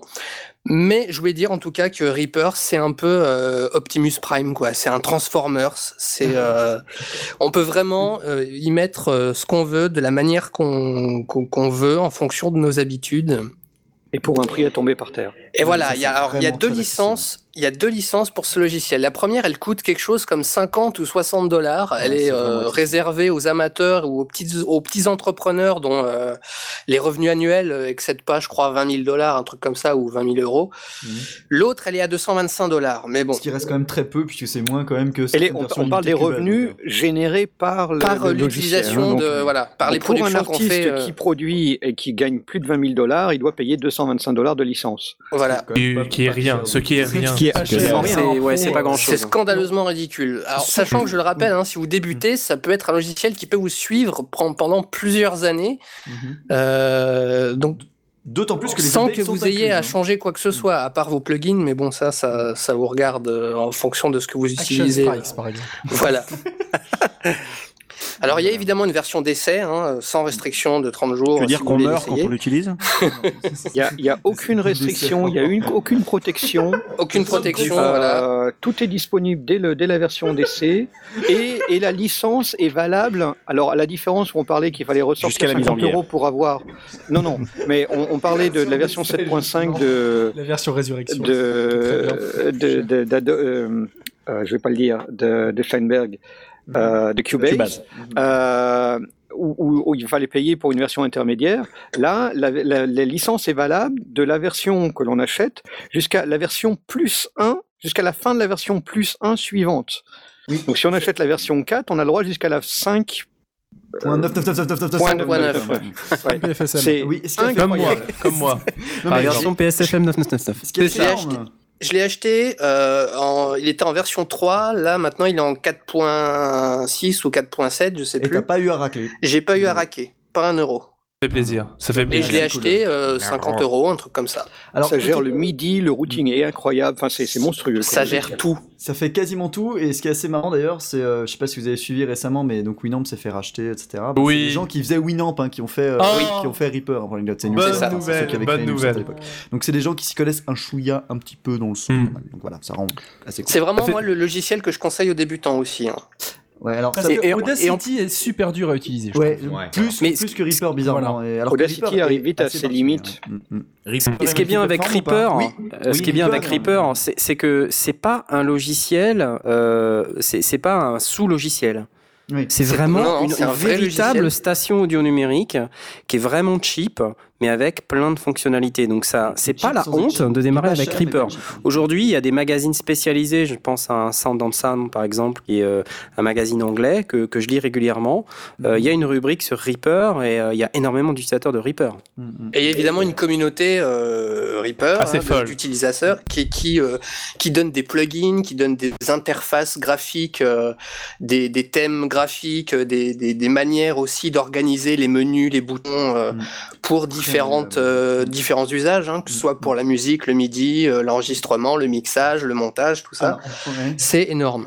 Alors, on précise quand même qu'on peut le trouver sur Reaper.fm et surtout qu'il est disponible. Donc, il est multiplateforme, donc on peut l'utiliser sous Windows, sous Mac, et il est fait pour être, enfin, il est optimisé également pour être utilisé sous Wine si vous êtes sous Linux. Donc, et ça, si on est sous Mac, c'est plus intéressant, je pense, de commencer avec Reaper qu'avec GarageBand. On apprendra plus rapidement les vraies bases du vrai son plutôt que de se laisser guider par un truc user-friendly. Même si ça sera plus facile au premier abord d'être avec GarageBand, je pense que c'est mieux de passer à un vrai truc direct. Voilà. C'était le conseil d'Aspic qui n'a jamais touché à Reaper. Mais je pense que c'est vrai ce que je dis, parce que on connaît tellement bien GarageBand. C'est le sample. Excellent. Donc Reaper, c'est bon, mangez-en. Mon cher Mago, ton coup de cœur. Alors moi on parle du home cinéma, je ne vais pas vous parler du home cinéma tel que vous pourrez vous le payer demain. Et d'ailleurs c'est même pas à la maison, c'est au cinéma justement. J'ai eu l'occasion de tester le son Dolby Atmos au cinéma Pathé Wepler, je crois que c'est comme ça qu'on dit. Place de Clichy, c'est tout près de chez moi. Place de Clichy, tout à fait. C'est un truc absolument incroyable. Donc vous connaissez le Dolby Surround machin tout ça, alias le son normal que vous avez dans un cinéma, c'est-à-dire le son à gauche, le son à droite et parfois qui sort de derrière l'écran. Pardon. Le Dolby Atmos va vraiment beaucoup plus loin. Certains disent, et ça a été vendu comme ça, qu'on pouvait écouter l'image avec le son Dolby Atmos. T'es allé voir quel film ? Alors, c'était sur The Hobbit. C'était c'était sur The Hobbit, ok. C'était un truc sur The Hobbit. Alors, évidemment, moi, je n'ai pas été là-bas pour voir The Hobbit. Je me suis juste... il y a une plaque, je suis rentré et le film était en train de commencer. Donc au début, il te passe deux petits trucs, deux petits courts-métrages entre guillemets, où il te montre la puissance du son Dolby Atmos. Donc là, tu te chies littéralement. Comme le chamallow dans les trucs 3D qui sort de l'écran. Absolument, absolument. C'est incroyable. On parle de révolution sonore parce qu'il y a un effet de spatialisation qui est hyper précis. Et on a alors avant, donc c'était gauche-droite, du mixage gauche-droite, alias horizontal. Les sons se déplacent de la salle d'avant en arrière ou de gauche à droite, hein, quand c'est relativement bien fait. Là, on gère la verticalité du son. Qu'est-ce que la verticalité du son ? C'est-à-dire que... J'ai posé la question. Le son est traité de gauche à droite et de haut en bas. Donc, c'est complètement immersif. Il y a 50 canaux sonores, 55 enceintes dans la salle, dont 18 qui sont au plafond, ce qui fait qu'on a la sensation que les objets volent au-dessus de la tête ou bien passent sous nous, derrière, en diagonale. Il y a vraiment, on est vu qu'on est en plein milieu, c'est comme chez moi quoi. Vu qu'on est en plein milieu de la salle, on a l'impression de réalisme qui est absolument fou quoi. Enfin c'est complètement réellement ça fait très futuroscope là quand tu le dis comme ça. Alors ça fait très futuroscope parce que il me semble que à la géode tout à fait. Voilà, mais là c'est la même chose. Enfin, pas la même chose, mais. Avec, je crois, moins quand même de la géode. Et tout ça, parce que c'est relativement nouveau. Il me semble que dans le monde, il y a très peu de salles qui sont équipées parce que c'est très cher. Il y en a une autre à Paris, hein, dans le 15e, Beaugrenelle ou un truc comme ça. Peut-être bien. Qui est plus récente. Pour découvrir. Peut-être bien. Et ça fait que depuis fin 2012, a priori, qu'on a commencé à équiper les salles. Et voilà. Et donc, en plus de ça, on a un super son de la mort qui tue. Il faut vraiment l'essayer parce que c'est incroyable. Vraiment, ça te soulève. C'est transcendant. C'est transcendant. Et il y a l'image qui suit, c'est-à-dire que ils sont bien équipés au Pathé. De la diffusion en 4K ou en 3D. Alors quand c'est du film 3D, là en l'occurrence c'était ça, du HFR, High Frame Rate, soit 48 images par seconde. Le truc qui te file le tournis à mort. Tout à fait. Mais comme le son rattrape, on a l'impression qu'on est dans une espèce de réalité hyper chelou. Il faut honnêtement, t'as 10 minutes où tu t'es complètement perdu. Déjà si t'es perdu avec la 3D de base, là t'as 10 minutes où t'es réellement perdu, tu peux vomir. Honnêtement, c'est réellement génial et j'espère que ça va réellement se démocratiser. Si t'es dans ton cinéma de quartier où tu as une enceinte en mono qui t'envoie du son de derrière l'écran, va au Pathé Wepler par exemple et toi-en plein la tronche, tu vas adorer. Voilà. Ce qui est triste, c'est que les films sont pas encore tous, ils sont pas encore optimisés parce qu'à mixer sur 50 canaux, ça doit coûter un peu. Voilà. Ouais. Voilà. Bah, ils comptent faire The Artist, ils comptent produire The Artist. Alors juste pour info sur Twitter, il y a Yermat qui précise que au ciné, le son sort toujours de derrière l'écran. Hein. Oui, mais de derrière le projo, il voulait dire en fait. Non, mais alors pour coup, juste question pratique, toute simple quand même, rapide. Est-ce qu'on paye des suppléments pour avoir non, ce chose, c'est pas pour le son. Je n'étais pas censé rentrer dans cette salle-là. D'accord. Je peux répondre à cette question parce que j'étais habité très longtemps à côté de ce cinéma. Et j'étais vraiment très fan de ce son et effectivement, alors le dernier film que je suis allé voir au cinéma avec ce son et une image absolument incroyable, c'était Gravity. D'accord. Ah, et ça rendait bien. Oh là là, ça rendait mais incroyablement bien. Et pour une fois, effectivement, la 3D et le son en même temps étaient juste sublime. C'est une certaine expérience. Il faut savoir que dans le pâté, on va vous payer un supplément pour la 3D. Voilà, dans le pâté, voilà, tout à fait. Vous allez payer un supplément pour la 3D, mais pas pour le son. Donc allez-y. Dès qu'il y a un blockbuster qui vraiment, à mon avis, met tout sur le son et sur l'ambiance véritablement, comme Gravity, allez-y, foncez. C'est vraiment le cinéma de Paris avec peut-être l'UGC Bretagne que je conseille justement pour sa qualité sonore. D'accord. Donc si vous voyez Dolby Atmos, foncez. Ouais, c'est un très bon. C'est vraiment incroyable.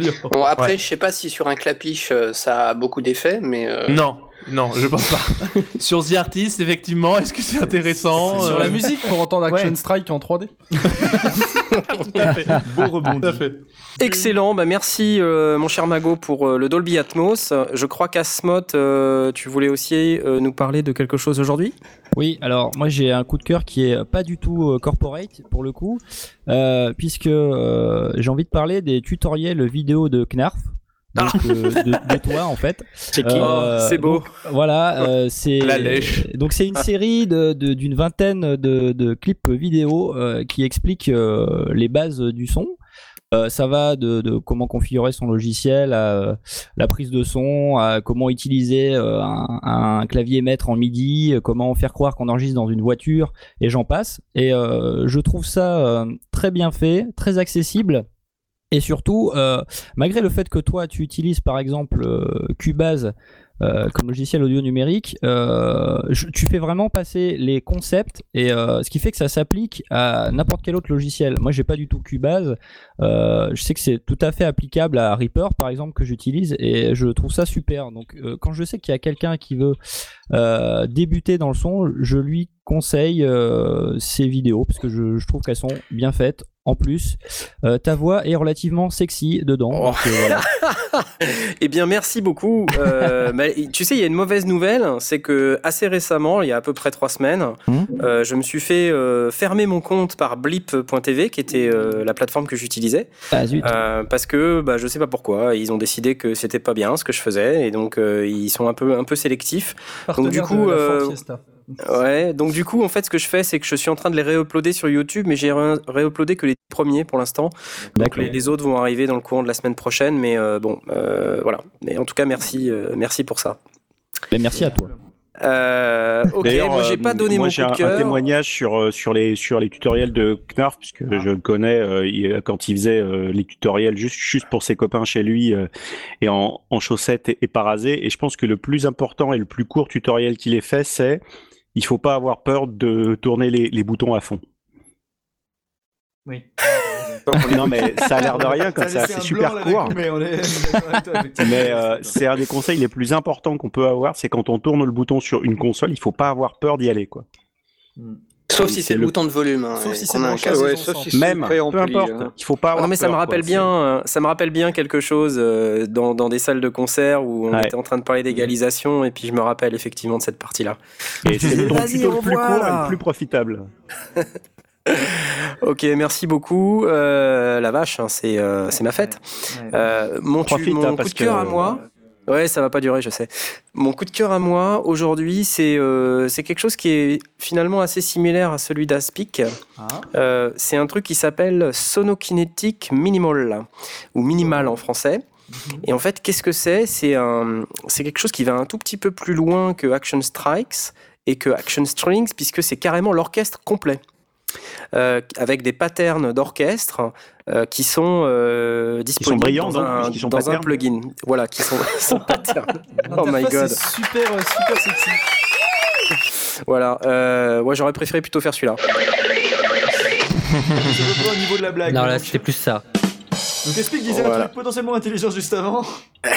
Non, je disais que l'interface était extrêmement novatrice par rapport à ce qui se fait d'habitude dans les interfaces. Ouais, complètement. Coloré. L'interface est hyper novatrice, c'est hyper, c'est très très coloré. Rapidement, je vous montre un petit peu, je vous fais écouter. Je vous montre pas. J'ai essayé de charger la vidéo et de vous faire écouter le son. Petit attention. Suspense. Oui. Vous êtes prêts ? Oui. Ouais. On vous écoute. Donc en fait, c'est un peu tout ce qu'on a écouté tout à l'heure avec le Action String, mais là vous avez en plus les bois, un peu de percussion.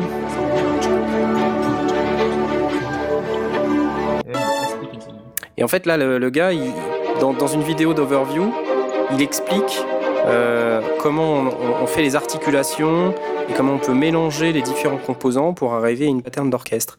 Et honnêtement, c'est hyper bluffant. Et je suis tombé là-dessus. Ouais, je suis tombé là-dessus et j'ai dit waouh, qu'est-ce que c'est que ce truc d'extraterrestre, quoi.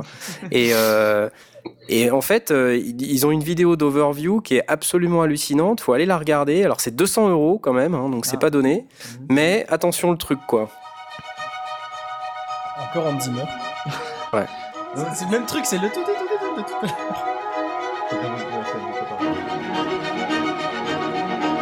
Et ça, c'est pareil, ça se fait avec des accords. C'est-à-dire qu'on n'a pas joué toutes les notes, là. On a fait un accord, et ça fait une articulation. Je sais pas si vous entendez la complexité du truc, quoi. C'est hyper crédible. C'est hyper crédible, on dirait dans un nouveau... Non, mais on se dit, ouais, c'est pas loin du nouveau Batman, quoi. C'est clairement ça, quoi. Non, mais ça peut donner des musiques d'illustration de manière assez... C'est ça, pour des documentaires, des trucs comme ça, mais après... Par exemple, tout à fait. La fiction peut faire un peu des téléfilms. Les solitaires. Louis la Brocante. Vous savez qu'on imagine bien Louis la Brocante là-dessus. Alors ils ont d'autres produits. Hein. Là je vous ai mon coup de cœur c'est le minimal parce que c'est vraiment ça fait l'ensemble de l'orchestre. Mais ils ont tout un ensemble. Je crois qu'il y a un machin qui s'appelle Vivace qui est du même acabit qui fait un truc encore plus impressionnant.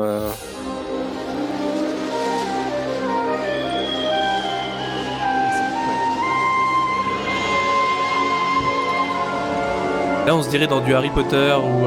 Mais complètement. Ouais. Et en fait, ils définissent le produit comme étant ce qui permet vraiment d'habiller tout ce qui n'est pas de l'action principale. C'est-à-dire que... D'accord. Tu vois, t'imagines justement... Toute la narration, ouais, voilà. Toute la narration. Écoute ça, là. Bruce Willis refait ses lacets, tu mets ça. Ah ouais, je vois pas très bien. Là, c'est Avatar, là. Hein. Ouais, là, il y a Avatar, il y a une discussion un peu sensible sur un sujet. Ouais. Et là, il n'y a plus de pain. Non, allez acheter le pain. Lui raconte la suite. Enfin voilà, je trouve que Steven Seagal se fait du thé. Sonokinetic. Donc sonokinetic.net, sonokinetic.net, je posterai sur Twitter, mais là moi ça m'a vraiment vraiment bluffé. Il ne se passe rien, mais avec un joli son. Niveau compatibilité plugin, ça se passe comment ? C'est du standard, hein, donc c'est du VST, AU ou AAX, donc ça s'insère dans n'importe quel workstation type Cubase, Reaper ou autre. C'est le propre plugin, ça se met pas dans du Native Instruments. Si ça se met dans du Native Instruments, pardon, c'est une librairie Kontakt. D'accord, donc il faut avoir acheté Kontakt avant. Non, tu peux ils te fournissent le Kontakt Player. D'accord, donc ça va être player. C'est le cas de toutes les banques en fait. Non, là avec celui-là, tu as le Kontakt Player qui est fourni. D'accord, donc en fait, tu dépenses les 200 € et tu as le truc déjà. Alors, il faut un jour qu'on en parle d'ailleurs de tout ça, on n'hésitera pas dans une émission à réexpliquer qu'est-ce que c'est que toutes ces histoires de VST tout à fait, parce que il y a de quoi parler. Il y a de quoi parler exactement. C'est un peu comme VLC en fait. Non. Ouais. Pas du tout. Mais absolument pas. Bref. Voilà. Alors, je vous propose maintenant de passer parce qu'on est extrêmement en retard. Quoi ? Je t'ai oublié ? Bah oui. Oh mince. Mais c'est pas grave. Ah, vas-y, oui, effectivement, vas-y, vas-y Paul, pardon. Alors, on a beaucoup parlé de logiciels, de tout ça, donc moi je vais revenir un peu à ce que je suis, c'est-à-dire véritablement quelqu'un qui n'y connaît pas grand-chose. Donc toi, auditeur qui m'écoute, tu as entendu un peu parler de stéréo, de micro, de taux, bref, de mots pour décrire le monde magique du son, mais on oublie peut-être quelque chose, donc quelque chose d'élémentaire en fait, qui existait bien avant tous ces termes barbares, ampli, tout ça. Donc je parle pas d'instruments de musique, hein, je parle encore avant, donc un élément qu'on a tous en commun, par exemple ce soir, je vais essayer de vous indiquer la voix. C'est un instrument qui nous permet de nous expliquer, de nous distinguer à travers le combiné. Ben, je l'ai compris, c'est la voix en fait, tout simplement. On nous expliquait la voix en disant que c'est la voix. Mais oui, mais c'est justement le jeu de mots. Mais, alors on fait à peu près 1h30 qu'on s'exprime sur les meilleurs instruments pour effectivement avoir un meilleur son.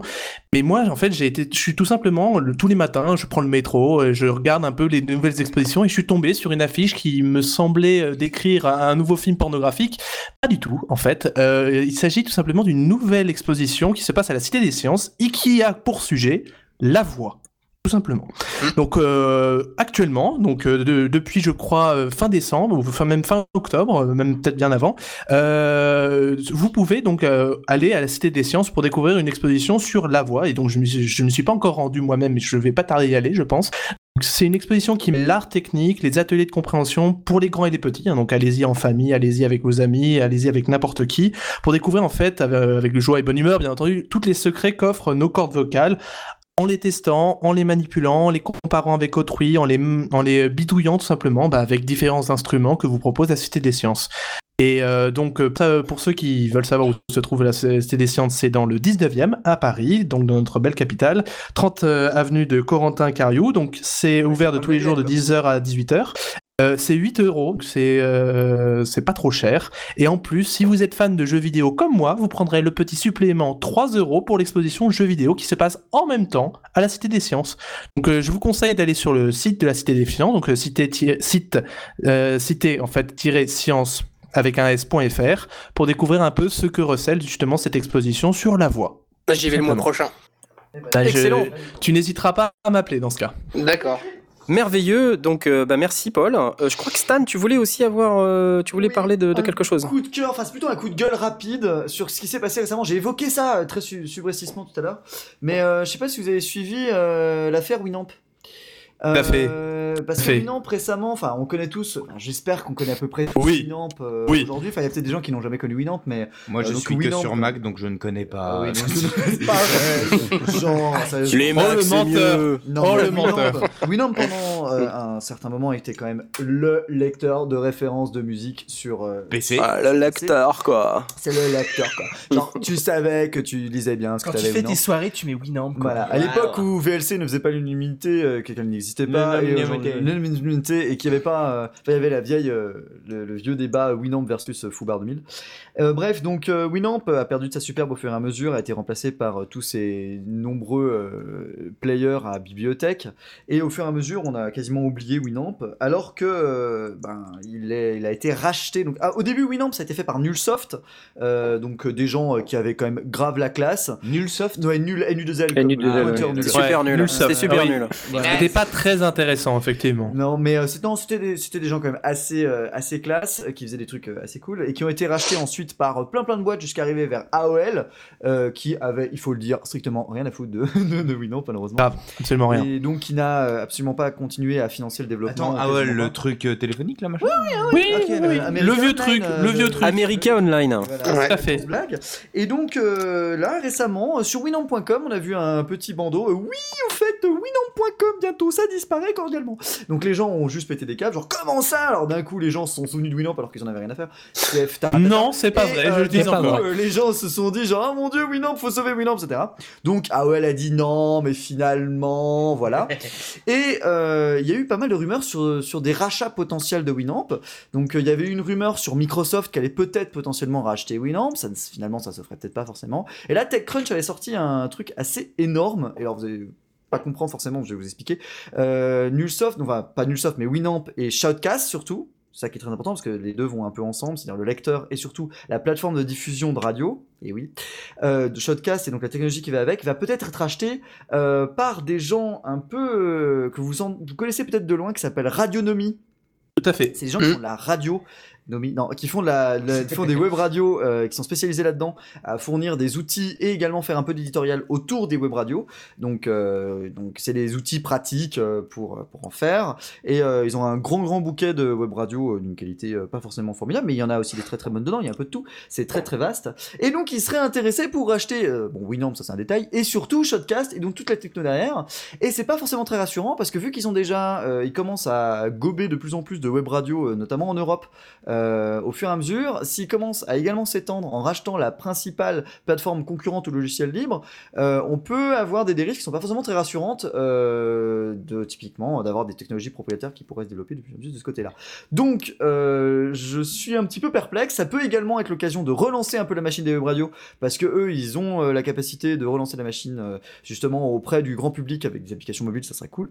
Mais voilà, je suis un petit peu perplexe. C'est à la fois une bonne nouvelle parce que ça relance une techno et en même temps, ça peut être un petit peu dangereux. Ok, bah écoute, merci beaucoup. Effectivement, pas de très bonnes nouvelles, mais donc on va suivre ça progressivement. On espère que ça va bien se passer. Je vous propose, parce qu'on est maintenant, on est même plus en retard là, ça devient n'importe quoi là, voilà. On n'a évidemment pas encore tout à fait terminé notre émission, on a une troisième partie et surtout on voulait passer un peu de temps à vous expliquer une technique spécifique, particulière, et on voudrait le faire à chaque émission. Et pour aller avec notre thème d'émission qui était le home studio, on voulait vous parler aujourd'hui de la prise de son de base. Alors pour ça, attention, jingle. La technique expliquée, aujourd'hui, la prise de son de base. C'est le fait d'enregistrer une base. c'est voilà.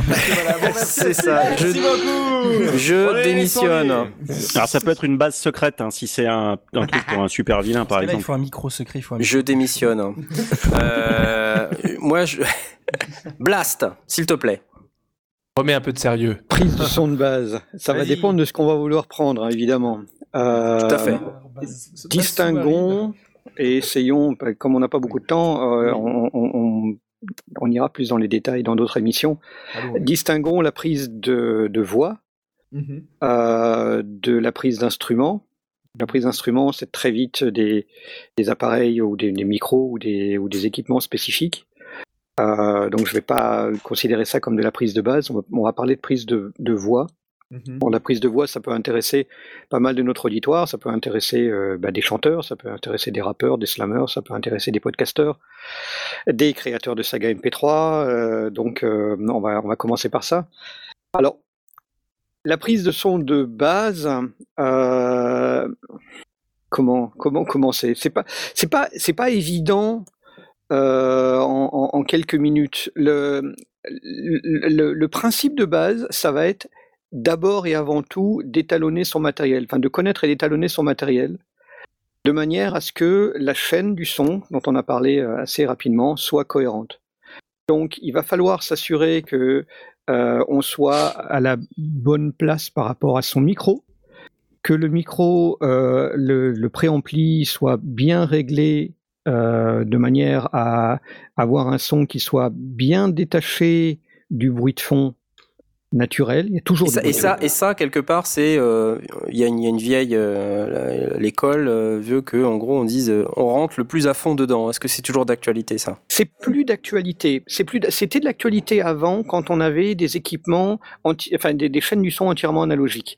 C'est beaucoup plus dangereux aujourd'hui où la vision que l'on a dans notre Digital Audio Workstation, le DAW, j'appellerais ça un séquenceur en français, ou dans notre ordinateur d'une manière générale, dans le logiciel, c'est que ce qui est visualisé, c'est la vision numérique du son, et ça ne tient pas compte des capacités intrinsèques du préampli.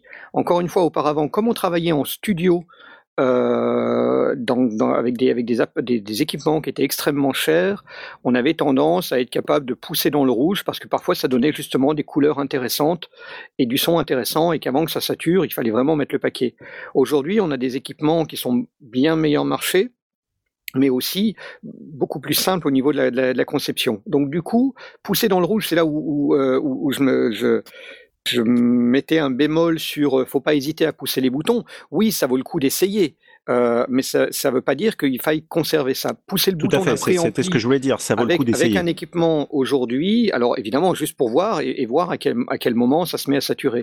Aujourd'hui, quand on essaye d'enregistrer, on va se dire tiens, je veux enregistrer mon son, il est un peu faible. Je veux absolument que les pointes que j'ai dans la courbe qui s'affiche dans mon Audacity approchent du 0 décibel ou du 100%.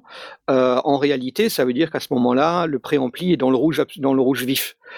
Et si on n'y fait pas gaffe, on induit des saturations qui sont finalement pas agréables. Et on n'a pas forcément l'habitude, pas forcément la lecture de ça. Donc une des premières choses, ça va être d'étalonner bien son équipement de manière à enregistrer proprement.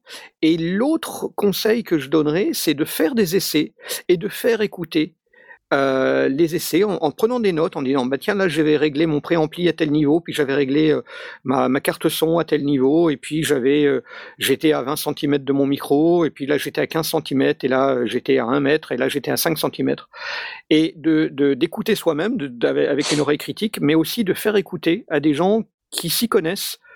Comment on fait si on ne connaît pas de gens qui s'y connaissent? Alors, trouver des gens. On va sur AudioFanzine. Si on est musicien, on va sur AudioFanzine. Si on est créateur de saga MP3, on va sur Netophonix. On drop un extrait de 15 secondes avec une phrase ou deux, un petit bout de silence, etc. Et on dit voilà, j'ai ça, qu'est-ce que vous en pensez? Si on est podcasteur, via les mêmes canaux, il y a plein de gens dans le monde des podcasts qui fournissent leur expertise et leur expérience parce qu'ils sont passés par les mêmes problèmes et qui vont juste écouter 15 secondes, ça leur prendra rien de temps et qui vont dire là ton problème il est que tu es trop près du micro ou tu es trop loin du micro ou tu as le radiateur qui fait du bruit derrière ou on entend trop de son diffus, on entend la voiture. Exactement. Et avec ceux qui ont l'expérience vont avoir cette écoute analytique en quelques secondes vont pouvoir dire ton problème il est probablement là. Alors, évidemment on n'est pas dans la pièce, ce serait évidemment plus facile si on était dans la pièce en train de faire les réglages nous-mêmes, mais on peut donner des conseils. Moi j'ai entendu des choses où simplement en écoutant l'enregistrement je décrivais les conditions d'enregistrement de la personne et c'était bluffant et pourtant il n'y a pas de magie et je suis pas un professionnel mais il y a vraiment ça, il faut faire des essais, prendre des notes surtout sur ces essais-là, et puis écouter et faire écouter. Faut aussi, enfin peut-être quelque chose qui peut être aussi une petite astuce, c'est fermer les yeux tout simplement et essayer de vous mettre tout simplement dans ce que vous avez enregistré. C'est-à-dire que beaucoup de gens généralement enregistrent et n'écoutent pas en fait, véritablement leurs résultats ou alors ne perçoivent pas simplement ce que l'auditeur, c'est-à-dire autrui, va comprendre de ce que vous avez enregistré. L'énorme difficulté, Paul, quand on démarre dans ce, puisque là évidemment on est dans le débutant, c'est que un individu ne connaît pas sa propre voix. Tout à fait. Il n'est pas capable de critiquer sa propre voix, puisque comme il ne la connaît pas, c'est déjà une surprise. Donc il va falloir qu'il passe le pas de l'écoute de sa propre voix pour arriver à faire son analyse. Donc c'est pour ça qu'il vaut mieux passer par quelqu'un d'extérieur qui connaît évidemment le timbre original, surtout s'il connaît en réel. Mais moi, il y a des gens que j'ai jamais rencontrés et qui m'ont passé des enregistrements et j'ai pu leur donner mon avis. Parce que justement, j'ai pas cet a priori, j'ai pas cette surprise que l'on a quand on entend sa voix pour la première fois dans un enregistrement. Donc, oui, bien sûr, il faut s'écouter et ça va permettre aussi de s'habituer à entendre sa propre voix, mais il faut surtout pas hésiter à se faire aider pour se faire guider, parce que le branchement de base, il y a deux solutions, soit ça marche pas. On a un micro statique, on a oublié d'enclencher l'alimentation fantôme, ou on a une carte qui est pas compatible, ça va pas marcher, on n'aura rien. Ou alors on a du son, ou on a du son moche, on a du son faible, on va avoir des crachotis, on va avoir des grésillements, voilà, au moins on a du son. À partir de là, on peut travailler. À partir de là, on peut dire, là, clairement, ton niveau, il est trop faible, ton bruit de fond, il noie l'ensemble, on va pas pouvoir épurer, donc il faut que tu aies une solution. Est-ce que ton préampli est bien réglé, ou est-ce que tu as un préampli de qualité, ou est-ce qu'il faudrait pas que tu fasses cet investissement-là? Ou bien, tu as un grésillement, tu as un problème d'électricité, il y a du 50 Hz qui apparaît, donc il faut que qu'on filtre ça. Et on va pouvoir travailler vraiment sur des choses, et en quelques allers-retours de ça, on va arriver sur un son propre. J'ai pas dit un son extraordinaire, on va pas enregistrer Pavarotti là-dessus, mais encore une fois, on est sur de la prise de base. Il y a vraiment connaître les bases de son matériel et savoir comment ça se branche et faire des branchements à peu près cohérents. Je vais rajouter juste une nano-remarque et pas oublier un filtre anti-pop. Ça coûte 10 € et ça fait souvent toute la différence entre une prise et un filtre. Effectivement, un filtre anti-pop, tout le monde n'est pas fan du filtre anti-pop. Moi, j'en ai un. Déficez, alors pour ceux qui ne connaissent pas, qu'est-ce qu'un filtre anti-pop? Attention. C'est l'espèce de cercle noir. Filet qu'on met devant le micro où il y a comme un genre de bas de soie et qui permet d'empêcher les plosifs, c'est-à-dire le p sur certaines consonnes. Ça veut dire ça, les plosives. Voilà, celle-là, par exemple, j'ai enlevé mon filtre et ça fait ça, quoi. Voilà, exactement. Donc, c'est des petits détails où, effectivement, ça fait partie des choses où on a aussi reçu sur Netophonix des enregistrements, et c'est la première chose qu'on a dit. La première chose à faire, c'est achète-toi ou fabrique-toi un antipop, ça se fabrique en quelques minutes, c'est très facile à faire. Avec les collants de maman. Avec les collants de la maman. Et donc, on peut écouter et dire, voilà, ton problème, il est là, ou alors de la position, tu es trop proche du nez. Ou trop... Après, on peut affiner. Dès qu'on a le son qui commence à être bon, on va travailler le placement, les niveaux, s'assurer que l'ensemble de la chaîne du son devient vraiment cohérente. Et ça forme, donc non seulement très vite on va obtenir un son qui est nettement meilleur que quelqu'un qui débute, et quand je dis très vite, c'est vraiment en quelques allers-retours, en un ou deux allers-retours, on va avoir déjà fixé la grande majorité des problèmes, et ensuite on va surtout se former et comprendre pourquoi. Et du coup, on va pouvoir aller plus loin, on va pouvoir mieux travailler, mieux régler, se libérer de ça. Parce que l'autre problème, c'est que quand on est, en général, en home studio, on est tout seul, on est à l'enregistrement et à la performance, donc en train de chanter, ou en train de lire un texte, ou en train de le jouer, ou en train de faire une émission de radio, et on n'est pas en train de surveiller ses vieux maîtres. Donc il faut pouvoir avoir ces réglages, et se dire, là, je suis dans ma zone de confiance, donc c'est que j'enregistre, c'est bon, je vois bien mes vues-mètres sont bons, donc maintenant, je me concentre, je dis mon texte, je fais ma chanson, je fais mon truc, et là, ça va se passer beaucoup mieux, à mon avis, beaucoup mieux. Excellent. Je vais juste couper ici. Il y a aussi la prise de son instrument qu'il ne faut pas oublier. Oui, moi, si j'ai un conseil à donner sur la prise de son instrument, c'est en fonction de l'instrument.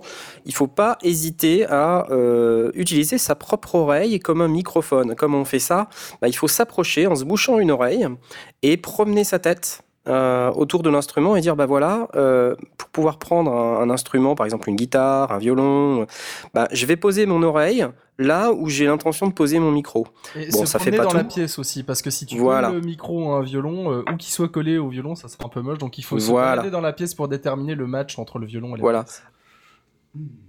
Le match entre j'ai tué Knarf. Ouais, désolé. On l'a perdu, mais l'idée là. Faut pas le placement en matière d'instruments est effectivement une partie difficile. On aurait tendance, on prend l'exemple typique. On prend l'exemple typique de la guitare classique où instinctivement on mettrait le micro pile poil devant la rosace, qui est probablement la chose la plus l'erreur classique et surtout à ne pas faire. Il y a d'autres endroits qui sont nettement plus propres et qui sont beaucoup moins brouillons. Là aussi, en même temps, il y a énormément d'informations. On trouve des vidéos, on trouve des textes, on trouve même des podcasts sur la musique qui permettent aussi d'avoir des conseils de base et d'éviter les erreurs traditionnelles. Mais ça ne veut pas dire qu'il ne faut pas les essayer. Encore une fois, effectivement, de ce point de vue-là, on peut se dire, c'est bien joli, on m'a toujours dit, il ne faut pas prendre le micro devant la rosace, et je vais le faire, et je vais voir pourquoi ce n'est pas bien. Ou me dire que peut-être j'ai des oreilles en carton et je ne me rends pas compte que ce n'est pas bien. Mais ça, c'est une autre affaire. Expérimenter, quoi. Ce que je disais, je crois que j'ai été coupé. Ce que je disais, c'est que j'ai la règle que j'utilise pour faire de la prise de son d'instrument, c'est en fonction de la taille de l'instrument, positionner le micro entre une demi-fois et une fois la taille de l'instrument en termes de distance. Et ensuite de faire jouer, d'essayer de poser le micro à divers endroits et puis de voir le résultat. Alors c'est quand on est deux, ça est petit qui n'est pas sonore. Hein. Tu compares le volume sonore d'une flûte à bec et d'un clavicorde et voilà. Ça dépend où tu l'enregistres. J'ai dit ça s'applique dépend, pas forcément à tous les instruments, mais au moins c'est un point de départ. Ça s'applique aux chanteurs, aux chanteuses. Plus la chanteuse est grosse, plus elle a une voix puissante. Par contre, c'est sympa. C'est sympa. Voilà. C'est très. C'était celui-là. Voilà.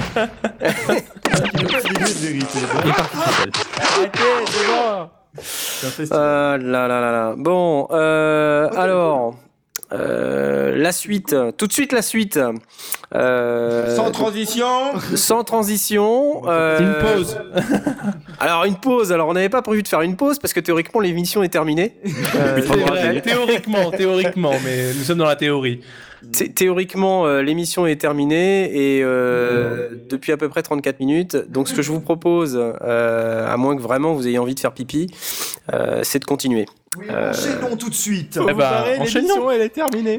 Voilà. Alors, déjà, merci pour la partie technique expliquée. On va tout de suite passer à la troisième partie de notre émission. Felindra, tête de tigre. Non! Voilà, alors il faut savoir que ce jingle est tout à fait détesté par Paul. Ouais. Alors rien que pour ça, je vais le repasser une deuxième fois. Mais je déteste. Je le déteste. Et qu'est-ce que t'aimes pas ? Je comprends pas, il est super ce jingle. Non, écoute. Bref, la troisième partie de l'émission, il faut enchaîner dans ces gars-là. Felindra, tête de tigre. Alors, la troisième partie de notre émission sera consacrée à l'environnement acoustique en premier lieu. Mon cher Asmoth, c'est toi qui prends la parole sur ce sujet. Oui, alors effectivement, le beau matériel, c'est pas tout. Tu peux avoir un super micro à 1000 euros. Si tu enregistres à 50 mètres d'une bretelle d'autoroute ta voix, ça va être compliqué. Du coup, il faut faire vachement attention à la pièce dans laquelle tu enregistres. Alors, il y a deux trucs. Il y a à la fois isoler, enfin, faire attention à ne pas déranger l'extérieur. Bon, moi personnellement, j'en suis arrivé à un point où si les voisins sont pas capables d'apprécier de la bonne musique, bah, tant pis pour eux. Et il y a s'isoler de l'extérieur. Donc dire à la petite sœur de pas travailler son violon dans la pièce d'à côté ou etc. pour éviter d'avoir du bruit de fond ou une télé derrière qui marche et qui t'empêche d'avoir ce que tu essayes d'enregistrer de manière plutôt bilatérale. Voilà. Du coup, ce qu'il faut faire attention, c'est dans la pièce dans laquelle tu enregistres, c'est par exemple la reverb. Si tu enregistres dans une cabine de douche, effectivement, c'est un peu compliqué. Tu l'as fait ? Je l'ai fait et je ferai une vidéo un jour là-dessus, histoire de prouver que c'est possible. En attendant, c'est quand même plus sympa d'enregistrer dans une pièce assez mate.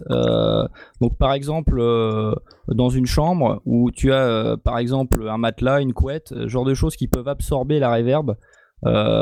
Donc ce que je conseille en général, c'est quand tu rentres dans une pièce de claquer des mains pour voir si tu as un petit peu de l'écho dans la pièce et de te balader un petit peu pour essayer de trouver le meilleur endroit dans la pièce.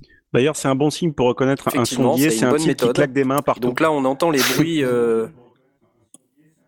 Voilà. Tu aimes le son, tape tes mains. Voilà. Et alors, à ce propos, au niveau de la reverb, ne collez pas de boîte d'œufs sur vos murs. C'est relativement dangereux et inflammable, et en plus, ça pue. Donc voilà. Et enlever les œufs, ça marche mieux. On t'a dit qu'il fallait enlever les œufs. Et surtout, ça ne sert à rien. Ça n'a aucun effet. Ouais. Il vaut mieux une bonne étagère pleine de livres. Ça a un effet, parce qu'en fait, oui, ça atténue déjà, ça coûte cher, et deux, ça atténue les hautes fréquences. Et donc, ce qui fait que c'est encore pire, parce que ça rend la pièce avec un son très médium, très moche. un peu comme on appelle ça boxy, c'est-à-dire on a l'impression d'être dans un carton en fait, voilà, tout simplement. Donc c'est effectivement pas conseillé. Après il y en a qui aiment, hein, évidemment. Voilà. Mais bon. Absolument. Voilà, donc voilà, c'est ce que je voulais dire. Il faut faire attention à l'environnement dans lequel tu enregistres. Donc c'est vrai que si t'es dans une chambre par exemple, pour éviter la réverb, tu peux te construire une espèce de cabine avec une couette ou ce genre de choses pour atténuer un max de son. Après, il n'y a pas vraiment de règles. Tirer les doubles rideaux. Filer des somnifères à ta mère, enfin voilà quoi, tout est possible. Si possible, vider la rue aussi qui est juste à côté de votre fenêtre, hein, voilà. Dire, arrêtez de klaxonner s'il vous plaît, merci. Ça c'est un peu dur quand t'habites à Paris, hein. C'est ça, ah, c'est ça peut être très compliqué. Mais c'est vrai qu'on peut faire des miracles avec des trucs pas chers, comme un morceau de mousse d'un mètre carré, ça doit coûter 10 € et ça aide beaucoup dans les petites pièces. Ouais, ou même des petits tapis chez Ikea, ça marche bien. Alors juste un truc avec les tapis, faites attention, les tapis c'est pareil que les boîtes d'œufs, hein. C'est-à-dire que ça sert à quelque chose. Oui, mais par contre un truc très bête, mais il vaut mieux en fait pendre un tapis au plafond et le pendre à 30 cm du mur que de pendre et d'accrocher un tapis qui est posé sur le mur. Parce que en fait sinon vous allez avoir le même effet que les boîtes d'œufs.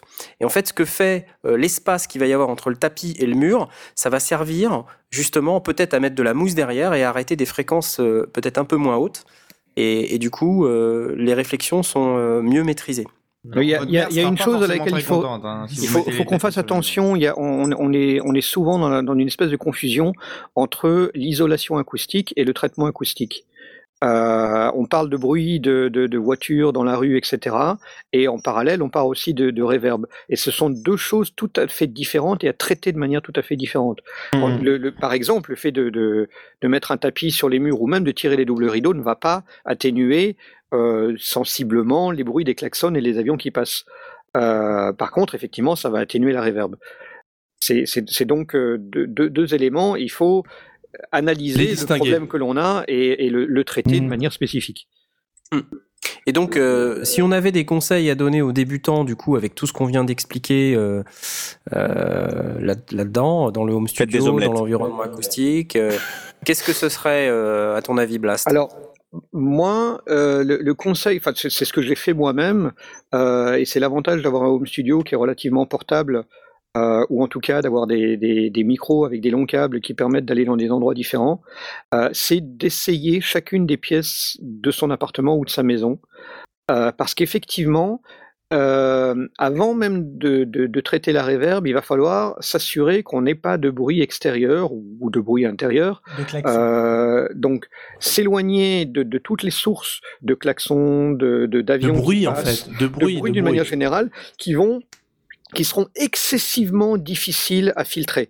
Là, on est sur de l'isolation acoustique. Ce sont des budgets qui sont absolument gigantesques et des travaux qui sont pas énormes. Ou alors, on se fabrique une cabine de prise, mais on n'est plus de nouveau dans le travail pour débutants.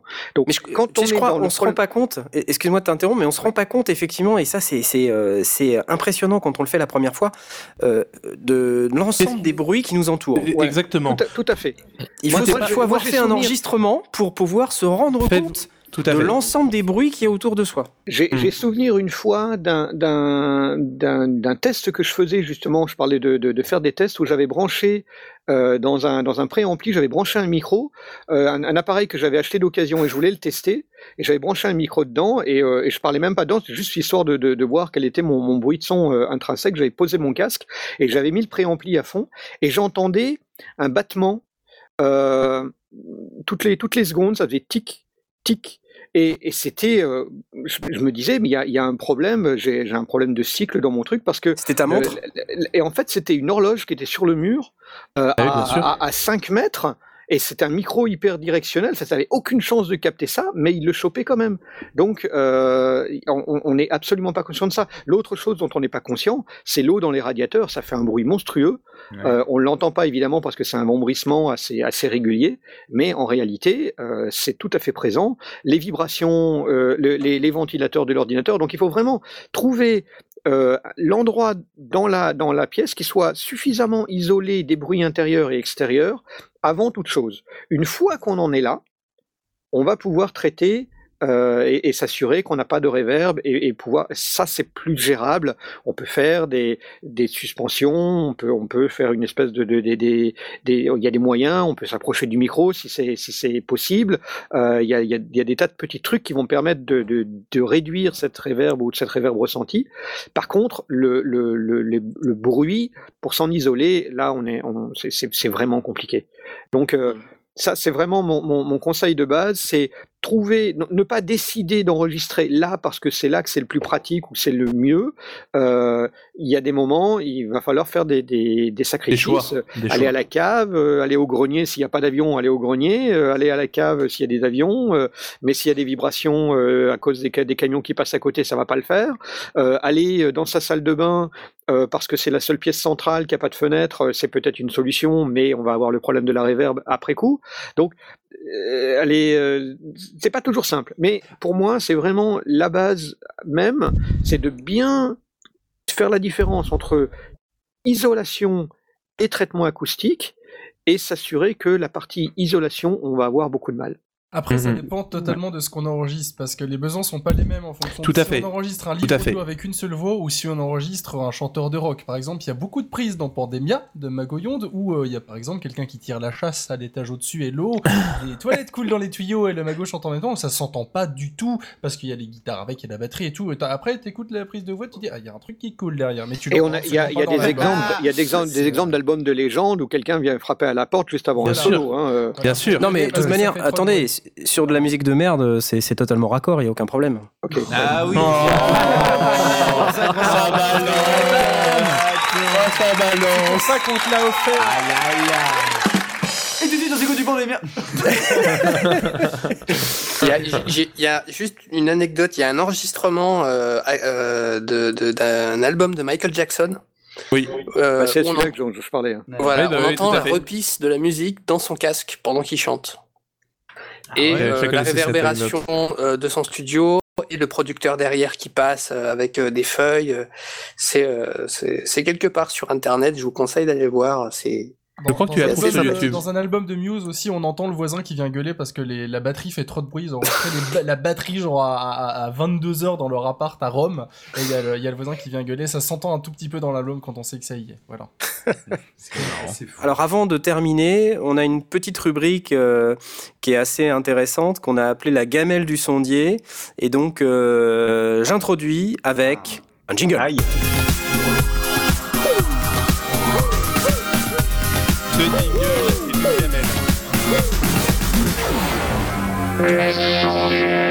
La gamelle du sondier, et c'est encore Blast qui va s'y coller. Ouais, oh my god, ce Blast, mais quel verbe, quel organe.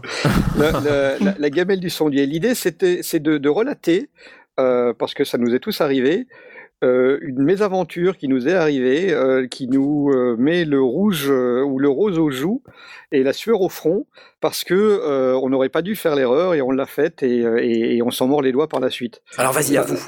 Alors j'en peux plus. Moi, c'est Aspic qui me l'a rappelé et effectivement je l'avais un petit peu oublié parce que c'est le genre de choses qu'on essaye d'oublier rapidement. Je faisais une classe que l'on enregistrait, donc un cours sur le son que l'on enregistrait avec en plus dans une certaine conférence. On parlait de quelque chose qui donne honte, hein, donc il faut oser. Et donc c'était une conférence sur le son et j'avais mis un micro-cravate et j'enregistrais sur un lecteur de mini-disque histoire d'avoir un son propre et on avait posé des micros un peu partout dans la salle pour avoir les questions de l'auditoire. Il y avait les caméras qui tournaient, qui enregistraient, qui prenaient le son aussi. Et puis j'avais un enregistreur indépendant qui était sur le côté. Et en mettant, donc j'ai fait tout comme il faut. J'ai bien vérifié mon son. J'ai écouté que le niveau était bon, qu'il n'y avait pas trop de réverb et que ma voix portait bien et que c'était nickel. Et je l'ai glissé dans la ma poche de mon jean, et j'ai pas enclenché le bouton hold. Et à chaque pas que je faisais, ça, ma poche appuyait sur le bouton de volume et baissait progressivement. Ce qui fait que j'ai les 5 premières minutes et le pas de volume d'enregistrement du préampli. Et donc, progressivement, j'ai ma voix qui se baisse et qui se baisse et qui se baisse. Évidemment, je m'en suis pas rendu compte. Et j'ai dû travailler sur la vidéo à partir des autres enregistrements que j'avais récupérés. Donc, j'en déduis que, 1, il faut surtout pas... C'est très bien de vérifier que son son il est au bon niveau, etc. Mais il faut s'assurer qu'il n'y a pas quelque chose qui va le faire changer. Si on a un bouton hold, il n'est pas pour rien et il faut penser à l'enclencher. Et vaut mieux avoir des sources supplémentaires qui permettent de un petit peu sauver les meubles. Donc voilà, ça a été un petit peu mon coup de grosse frayeur, parce que finalement c'était un enregistrement, on avait à cœur de pouvoir le diffuser ensuite. C'était pendant une convention. Et tout à fait. Voilà. Les Geek Fairies. C'était les joutes. C'était les joutes. Les premières joutes du téméraire, pardon. Tout à fait. Les Geek Fairies, c'est la climatisation qui a fait merder le truc. Mais on en reparlera une autre fois. Ah oui, une autre chose à découvrir. Alors pour cette gamelle-là, quand même, on va huer tous ensemble. Oh là là là là là là. Si c'est pas malheureux ça madame. Merci d'avoir partagé avec nous Blast cette magnifique gamelle.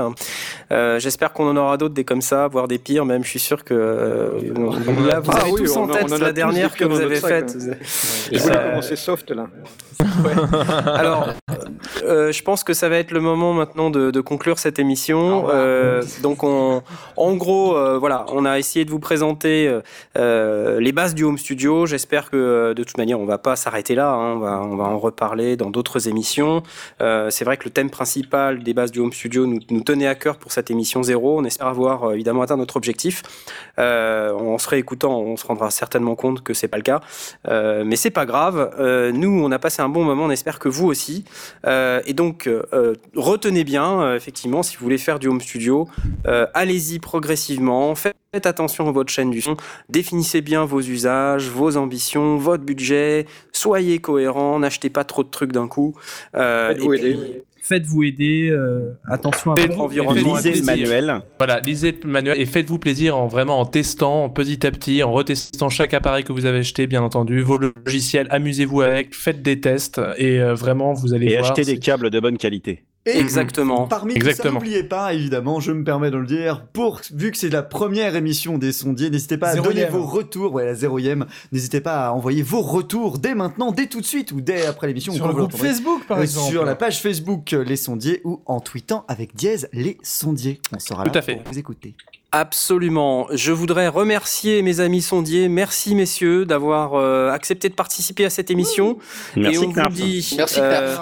Et on vous dit, on vous donne rendez-vous dans 2 semaines, puisqu'on va faire une émission tous les 2e et 4e dimanches du mois. On vous donnera les dates sur le site de Synopse Live et sur le micro-site des sondiers, également sur Facebook et Twitter. Donc n'hésitez pas à suivre tout ça.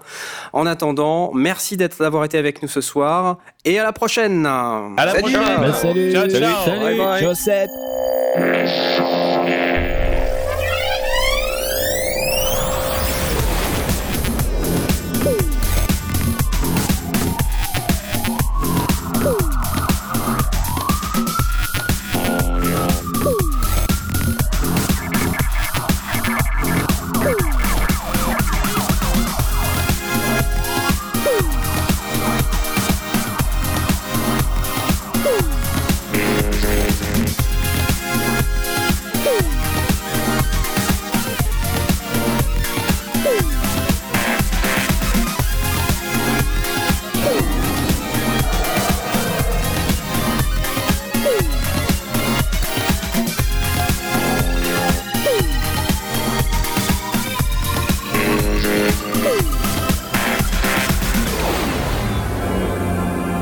Oh, yeah.